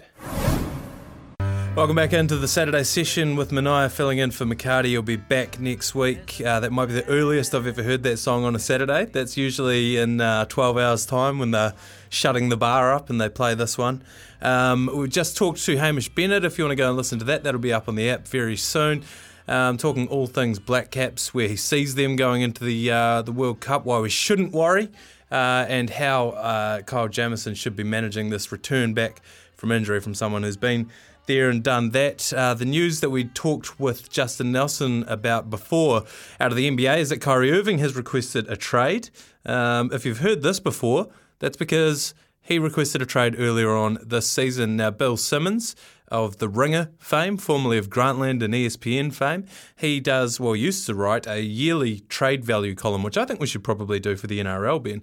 Um, and so I've just gone through that and trawled through to find where Kyrie Irving might be because you know he's a he's a star player. You would say in terms of talent, probably a top twenty five player. Where do you think he ranked, uh, Ben, on the on Bill Simmons trade value column? Give me like a uh, a twenty sort of uh, a bracket of twenty numbers, if you know what I mean. Was 10 he- to 30. 10 to 30, you think? Uh, there were, and I'll tell you, there were 70 uh, players listed on this thing all up. And Kyrie Irving was not on that list. He didn't make it into Bill Simmons' top 70 uh, trade valued players. There was uh, an honourable mentions segment that featured a whole bunch of players you've never heard of, except for Steph Curry's brother Seth Curry. He was an honourable mention, as was Kristaps Porzingis, who I think probably you'd modelled your game off, I would imagine, back in the day, Ben. Um, then there was a Incorrect. you would have been actually a Dirk Nowitzki kind of player, would you? I, I always like trying to practice the fadeaway, Yeah. but I, I was- I was never allowed to shoot unless it was off a rebound. Yeah. What, like a full court shot? Oh, offensive rebound. Yeah, I'm with you. Uh, no, so n- he didn't make the honourable mentions. He was not in the toughest omissions section. Uh, Bill Simmons ranked Kyrie Irving in the dishonourable mention list. So I don't know what the value is going to be for a player like him. We, we've talked before. Uh, ben and I, one of my half-baked sports ideas was to use the money that we were going to use on the uh, America's Cup to bring Russell Westbrook to the Breakers. Could Kyrie be in the future? Are they actually going to try Carmelo this time? Maybe Carmelo Anthony. He's not playing for anyone at the moment. Um, plenty to come in the next hour, including more sports headlines plus sports tips to run a mile from. And if you missed it earlier on, we did catch up with Dirk Nowitzki this morning for a brief chat uh, about Steven Adams, about beating us in the 2002 FIBA World Champs as well. We'll play that out for you again in the next hour or so. Just coming up on 12.01 on your Saturday afternoon now. Welcome in to the SENZ Saturday session. No McCarty, Mania in for him this week. McCarty will be back. Uh, regular programming will resume next week. Now, Super Rugby creeps forward every year. It seems to get earlier and earlier, uh, and that is why SENZ Super Rugby Tipping 2023 is now open. This was absolutely phenomenal last year. You could win the ultimate New Zealand sports experience for you and a mate worth two and a half grand. All you have to do is sign up now at tipping senzradio.nz. You can just Google uh, SENZ tipping comp. It's great to uh, get involved with your mates. It's much easier than uh, sort of your fantasy leagues in the NRL or uh, your NBA fantasy leagues as well. It's just uh, four picks throughout the week. Four or five picks throughout the week, um, and one of them is worth bonus points. Basically, bragging rights is what you're trying to win over your mates. Um, all that massive two and a half thousand dollar uh, prize as well. It's time now, if I am correct, for the sports headlines. Uh, Manchester United boss Erik Ten Hag, am I pronouncing that correctly, Ben? Erik Ten Hag uh, has asked his players to focus on football after teammate Mason Greenwood had all criminal charges against him dropped. The Crown Prosecution Service said on Thursday that the charges against 21 year old were discontinued after key witnesses withdrew their involvement. United is to conduct its own process, quote unquote, before deciding what to do next, with Greenwood still suspended by the club. Zaire Wade, the son of former NBA star Dwyane Wade, has agreed to sign with the Cape Town Tigers of the Basketball Africa League, a source has told ESPN. Wade averaged 4.6 points, 1.9 assists in 13 games for the Utah Jazz's G League uh, Salt Lake City Stars last year. Relatively unimpressive. The six foot one guard took part in the BAL's recent combine in Paris with his father in attendance.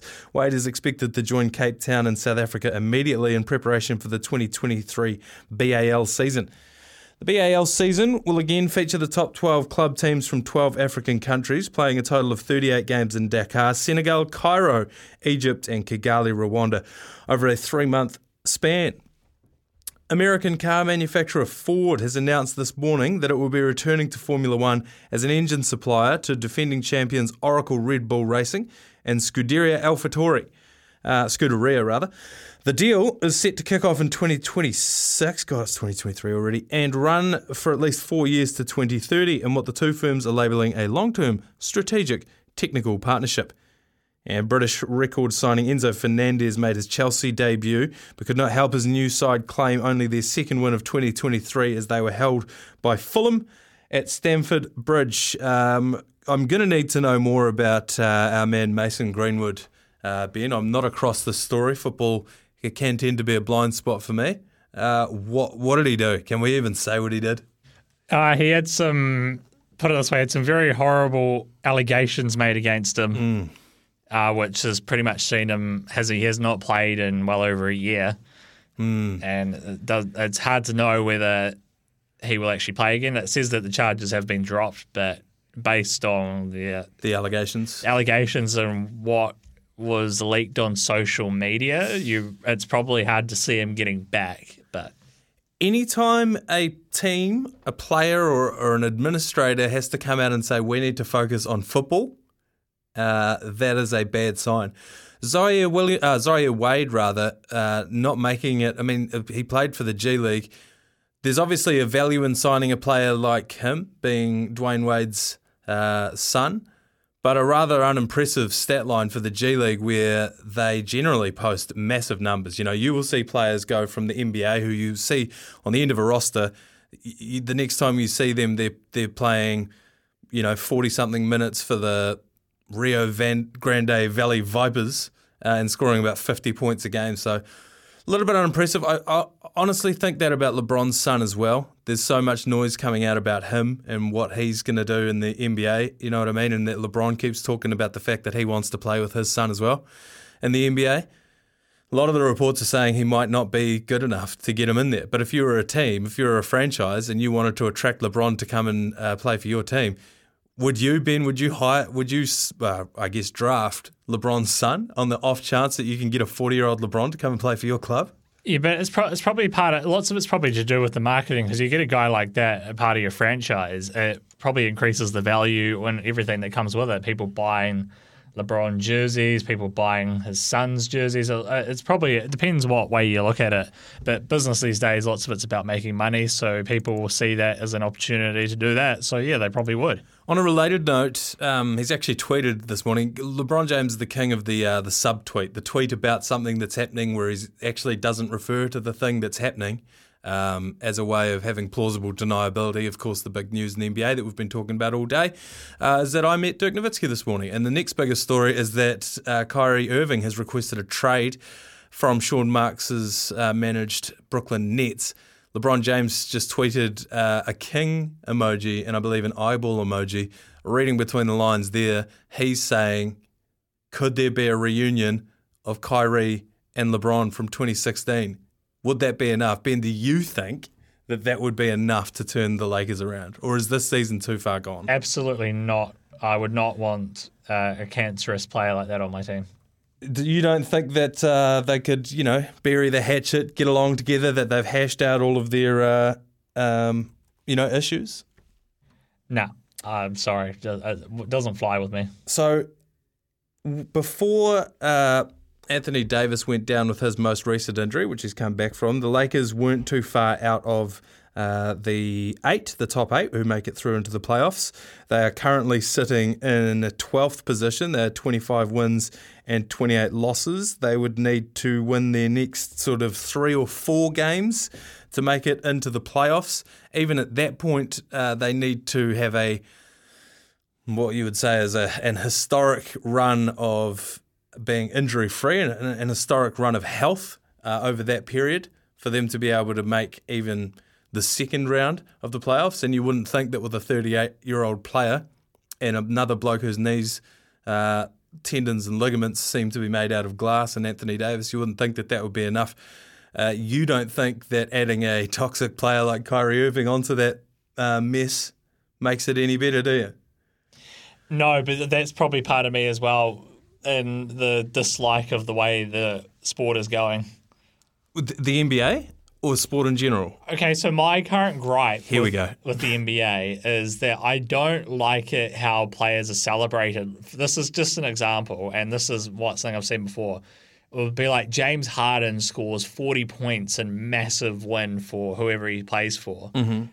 It's like, yeah, okay, he scored 40 points, but how many shots did he take? He took 35 shots. Mhm. You can't tell me that is good basketball. Well, has been proven not to be. It's certainly not winning basketball. But that uh, that's the way it's it's shown is that that is good basketball is scoring 40 points off 35 shots, which in actual fact is terrible. The way I guess that defense isn't played as much anymore, and lots of it's just isolation, one on one. I because I like the old school in the post. Move the ball. Yeah, move the ball. Like I, if I could do my dream team, it would be you know Dwyane Wade throws it into Ben Wallace in the post. Wallace kicks it out to Peja Stojakovic for three. He misses Dirk Nowitzki on the rebound. you know that, that that's where I'm going. Your so. good mate Dirk Nowitzki. Yeah, no, I, I completely understand. You know, my theory on this, and this is something I think is, uh, you know, a trend in all sports. We see it in cricket as well. A lot of people that follow sports these days, and I don't think, like, if you're listening to this station, this probably doesn't apply to you, but I think particularly younger people that follow sports don't watch the games as much anymore. When we were growing up, you know, it was always you just watch the game and then there might be a story about it in the paper. Whereas nowadays, a lot of people follow leagues primarily on social media. They watch highlights, they check box scores, they have their fantasy team. And so, what you're saying about the heliocentric style in basketball, where it all just revolves around Luka Doncic, say, and he puts up 60 point triple doubles every other day and everyone celebrates him, or James Harden, as you mentioned. It's because you actually watch the games, and that's hard to watch. Whereas people that don't watch the games, um, that sorry, I've just seen something on TV. Um, people that don't watch the games, they see the box scores, they see the highlights, they think this is amazing. I think I think what you're talking about is a symptom of the way we consume sports these days. Yeah, but that also comes down to there's probably a saturation of the market. Like I remember about 10 years ago, you own only NBA games you could watch was on Thursday afternoons and Saturday afternoons on E ESPN. You literally got two games a week. That's if you had Sky well. And that's if you had Sky, and that's all you were limited to. And now they've literally got games on every day. The access to league, all these league passes, is, is everything's a lot more accessible. And there's also a lot more. It's kind of like the problem with rugby is there's so much rugby on now. It literally goes on all year. Mm. It's it's too much, and it, Fatiguing. but, but but the same with cricket as well. There's too much cricket going on. There's too many of these T20 leagues, and then the Black Caps are playing pointless matches as well. And it, there's just too much of everything now. So I think probably it was a lot more enjoyable probably when you got to watch those couple of games because you probably enjoyed it a lot more. Mhm. Or as or if you have a system like uh, the NFL have that red zone program Yeah. and you can kind of consume it all that way. But I guess that kind of style program works with a sport like American football. Yes. I don't think it really translates well to basketball. I could be wrong, but that's kind of how I see it as well. So what's the fix then? How do we get to more uh, team-oriented basketball? Do you think? Stop stop shooting bad shots. It's as simple as that. Stop trying to play those one on one. It's like it's like it's like how I say like play as a team. It's it's a team sport. Yeah. It's not one against five. But the offensive player is always going to get the benefit of the doubt. Like I know they always they changed the rules. Dwyane, I know Dwyane Wade was a master at it, but he jumped. He would pump fake, and they get the guy to jump, and then he would jump into him to draw the foul. Poor PS3. And I and I, I know they've taken like that out of the game as well to try to eliminate that. But I just I just like I like it when defense was a bit more of a priority. I find it hard watching, and I remember when it, it was really rare. And this is going even just going back ten years as well. When it was really rare for us, both teams to score over hundred. And now both teams are scoring at like over 100 after three quarters. The Boston Celtics scored 101 half just yesterday. Yeah, and, and that just even going back a few years is unheard of. But that's because there's so much emphasis on the offense now, and lots of it's to do with the important, like the increase on the three point shot. But uh, it's just not for me. I, I kind of like a grinded. I like grind, like those grind. Yeah, the grinded out games. You don't think that this is.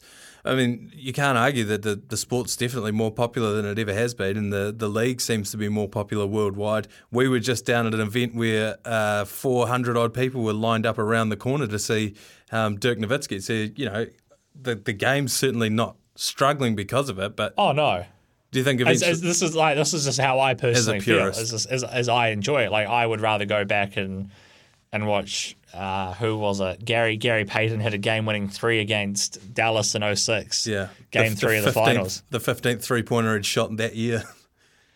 I think I think I think the Heat only made two three pointers in that game from memory, and then one of them was the game winner. Um, yeah, absolutely. I mean, sports had come a long way, and we see it in every sport with, uh, you know, T20, the ridiculous stats that are coming out of that as well, the the carnival atmosphere, and that seems to be what the punters want. But is it? Let us know, double eight double three, or you can call us 0800 150 811. Double eight double three, of course, is the Tempur and Bedpost text machine. Uh, Tempur and Bedpost's range of mattresses and adjustable bases adapt to the exact shape of your body, so you can put your head and feet up in comfort, which I can assure you, uh, Clado has been doing. He's just walked in looking resplendent in a pair of pink shorts. We might see if we can get him in for a chat uh, ahead of the good oil, which is coming up at one o'clock. We'll be right back after this ad break.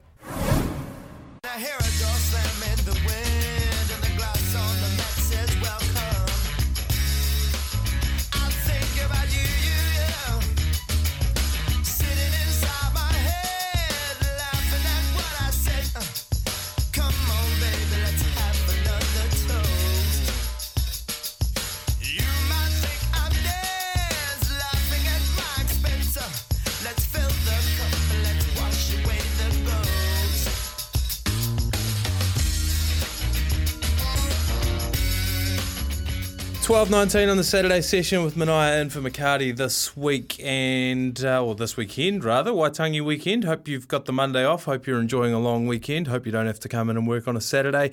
And if you do, I hope that you managed to tick something off your bucket list while you're at work because I did.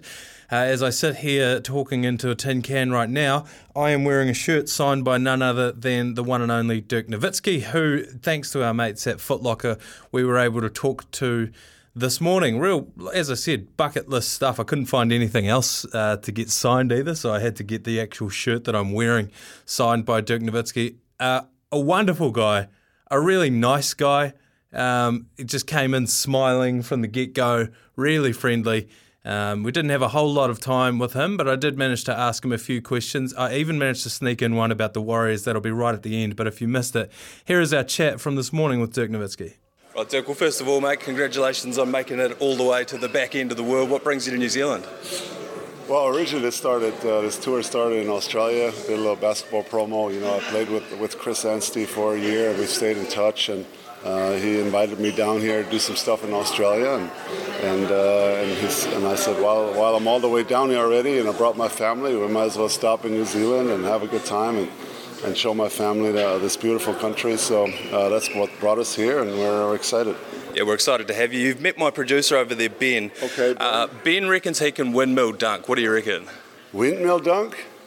That guy right there. Okay. Well, I'm not sure. He doesn't look like it, but hey, uh, I've been surprised before. Yes, shock athleticism. Um, I wanted to talk to you about uh, something that's near and dear to our hearts here in New Zealand, the 2002 FIBA World Championships. You robbed us of a bronze medal. What does it mean to you to play for your, uh, your home country? Uh, it's been always a pleasure uh, and an honor to obviously uh, represent my country internationally, play, play so many games, I've traveled around the world even uh, as a junior, and uh, it's, it's always something special to, to play for your country. So sorry about 2002. I actually I saw Kirk Penney last night Oh, yeah? and Dillon. Uh, we, we stayed in touch over the years. Actually, Kirk Penney is, is uh, with the same FIBA Players Commission that I'm on, so uh, we, we're constantly in touch. And I saw him uh, saw him a little bit last night. It was good to see the boys. Someone that hasn't turned out for the Tall Blacks yet is uh, Steven Adams. I know you played uh, against him. We'll talk about that in a second. But would you love to see Steven Adams uh, turning out for the Tall Blacks? Yeah, I mean, uh, of course, it's, it's always uh, the every person's decision uh, with the, with family involved, and uh, you know everybody has to decide what's what's best for their for their career. Um, but maybe eventually he'll uh, he'll play some a few games. It'll be great for, for you guys. I mean, he's obviously. I mean, he's a beast. You know, Yeah. he's, he's a great rebounder, great finisher in there. He's super tough. So, I mean, any team that he's on is, is, is better off. You played against him 20 times in your career. I don't know if you knew that, but uh, what, did it, what did it feel like the next morning after playing against Steven Adams? I mean, he's just uh, so tough from the beginning. Uh, just always knows where to be, where where to set the screens. Great rebounder, great great role player, great finisher in there. Uh, sneaky, athletic, and what I love about him most is he cares about the team. You know, he doesn't care about uh, individual stats. Uh, when when he helps his team win, that's uh, that's when he's happy, and that's uh, that's that's the guy you want on your team. We've got a team here in New Zealand called the Warriors, not the Golden State Warriors, but the New Zealand Warriors. They're a rugby league team. Every year we say that it's our year for the Warriors. Um, unfortunately, we're yet to win a competition.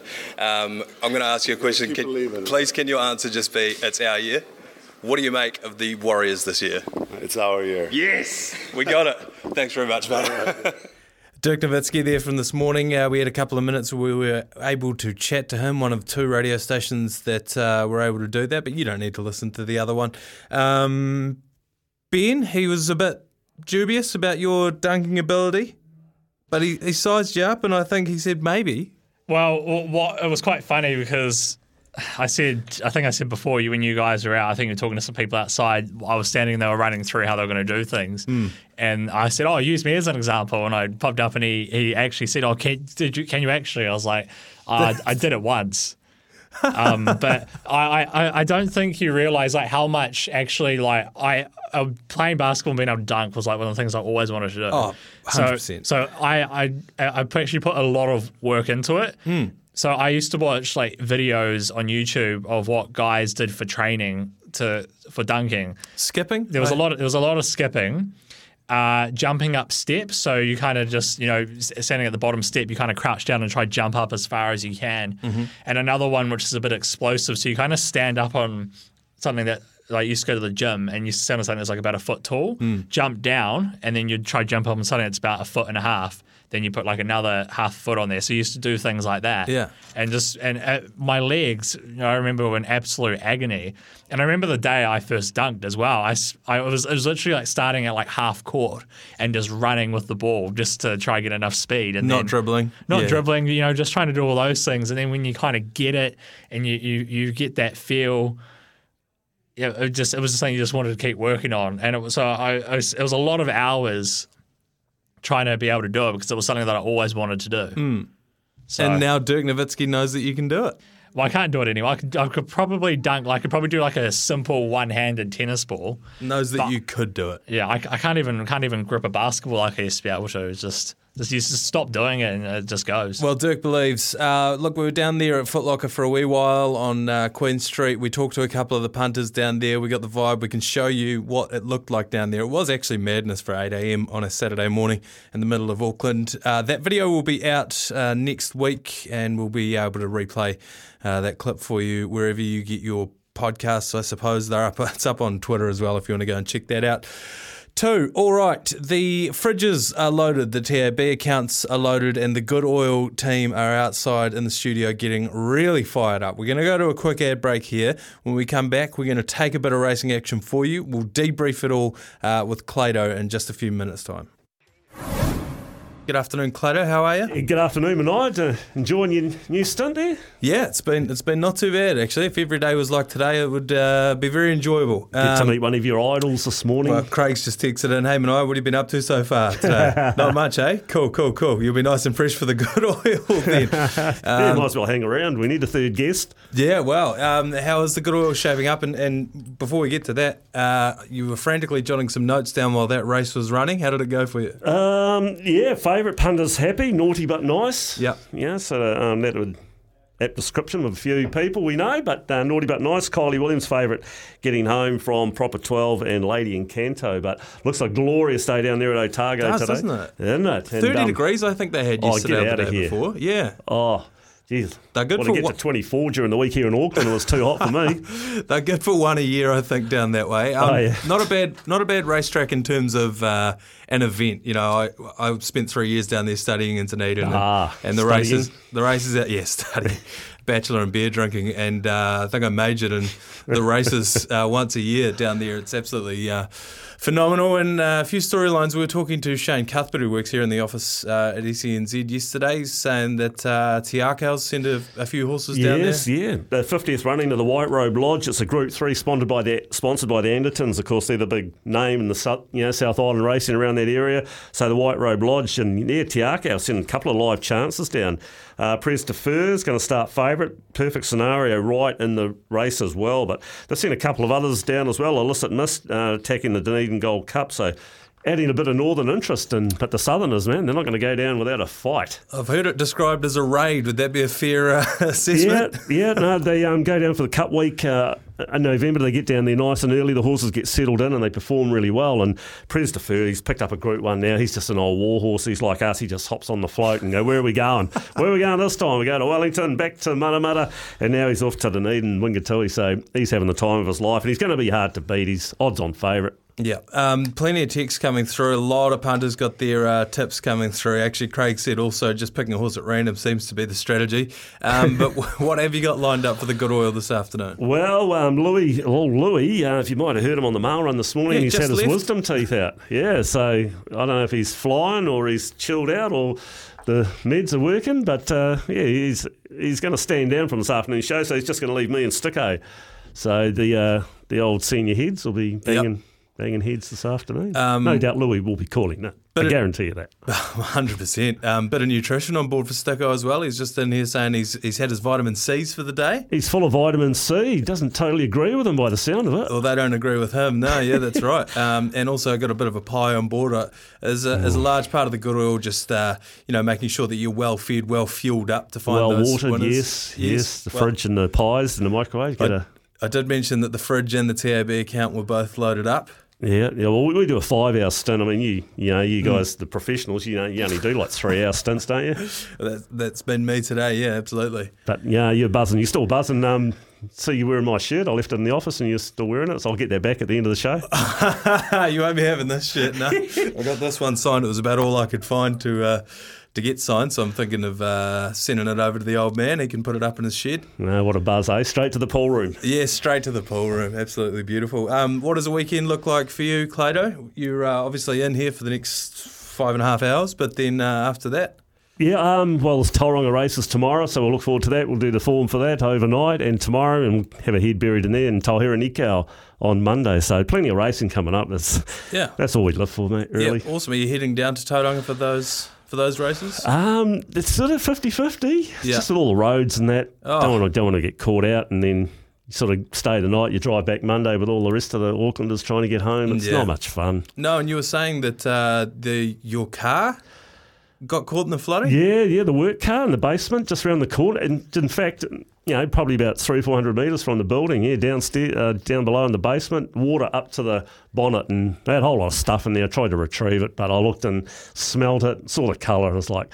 Uh, got the fuel card out. So the rest can stay. the rest can stay. It is terrible. The flooding because it's Oh. not just water. It's it's dirty, brown, murky, disgusting water, and, and it's just smell and the look about it. It's just like just walk away. Just they're all written off. Yeah, well, absolutely. Even here in the office, um, you can still smell the dampness. Yeah, Uh, well, there's a, the black Mercedes on black Mercedes on the news shot they use. Yeah. Just parked, just dumped in front of the driveway, but yeah, parked outside of our uh, our workplace. and there's still cars on the way down. There's still cars that have been picked up in the floodwaters, and you know they've been put on the sidewalk like angle parking, half Yes. on the pavement. The road, they're still there. yeah, So people either away or just can't be bothered touching them. Just don't want to let it, leave it. it there. What impact did that have on uh, racing last week? I pretty much dodged most of it. Um, Wednesday, we moved the Te Rapa meeting back to Friday yesterday. They still copped a bit of rain. Look at their big meeting next Saturday. So they'll be working overtime to get that track back into Group 1 state. Yeah, absolutely. Well, I'll better let you get back to your uh, your hydration, uh, your nutrition, getting fueled up for the uh, for the action this afternoon. Go well, mate. Beef and bacon, yeah. Thanks, Vinay. Yeah, all, all the best. Thanks very much. Clado will be joining you for the Good Oil, uh, Clado and Sticko from one o'clock. Uh, one last quick break, and we'll be right back after that.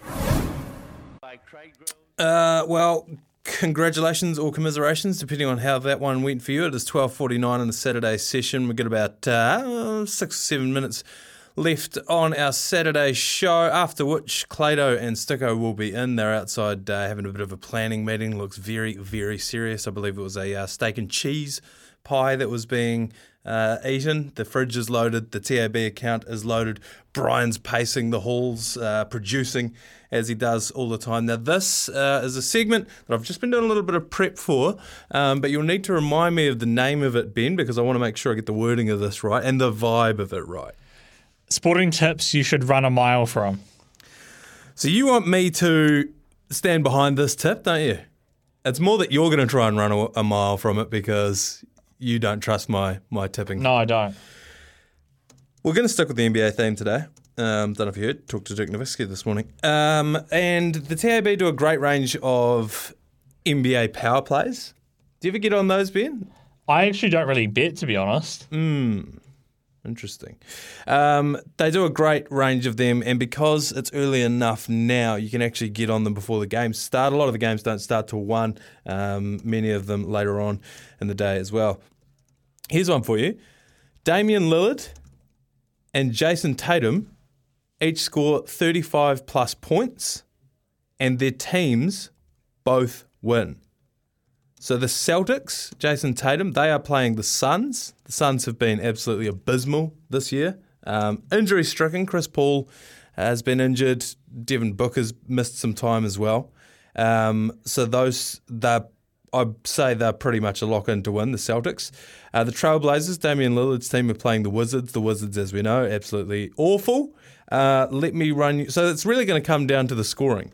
Let me run you through the last five games for Damian Lillard. Now, we need him to score 35 points or more today, if we're getting on this one.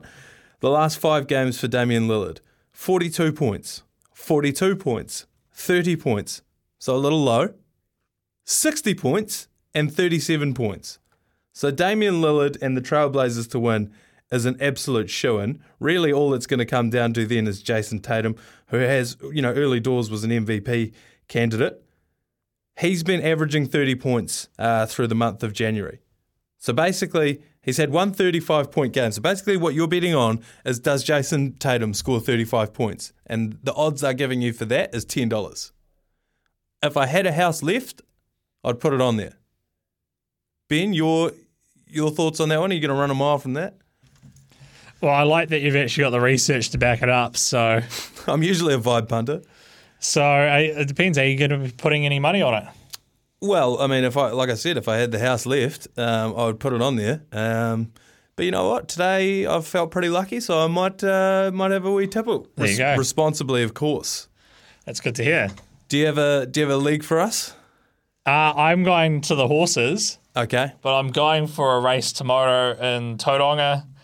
Race number six, I'm picking uh, number three, which is a horse by the name of Texas.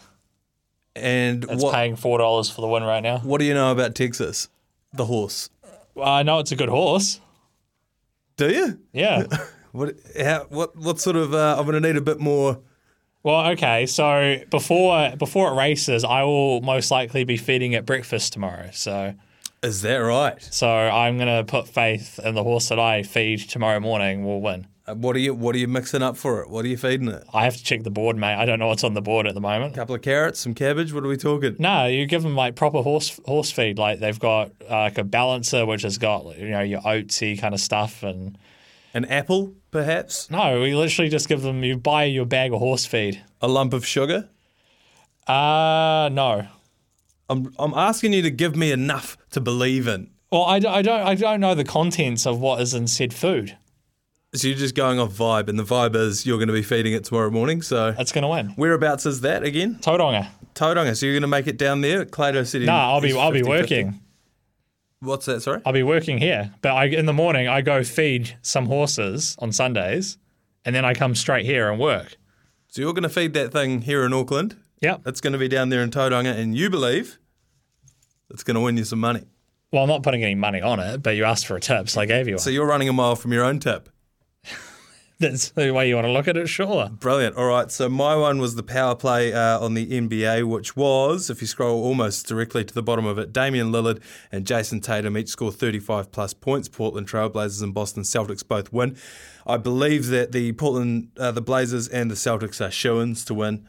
Damian Lillard has been on a tear lately. He will not score less than 35 points. You're basically getting $10 odds on Jayson Tatum to score 35 points or more. Uh, so it's up to you whether you want to run a mile from that or not. But that is my entry into that. This has been a great show today. Sorry, Ben. Yes. Uh, just seeing, we touched on it earlier during the Oat Show, but uh, Dillon Brooks has been suspended for one game for attacking Donovan Mitchell's. Uh, his, his Nether regions. Yeah, I was going to say something else, but I don't know if it's appropriate for the audience. But Uh, Donovan Mitchell's been fined twenty thousand dollars for retaliating. Oh my god! I mean, chump change for him, but still twenty five thousand dollars.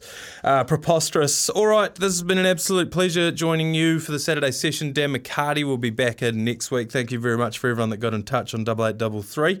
Um, you can go back and listen to all of the stuff that we had on today, including that interview with Dirk Nowitzki. If I didn't mention it, um, the interview with Justin Nelson talking all things basketball, the Sal's NBL, not too far away. The Breakers playing tonight to secure the second seed and make uh, make their lives a bit easier for themselves. Plus, Hamish Bennett was a great chat. It's always great talking to Hamish Bennett out of Queensland at the moment, just out of Brisbane. There sounds like an absolutely delightful part of the world. Uh, he's coaching over there. His thoughts on Kyle Jamieson's return.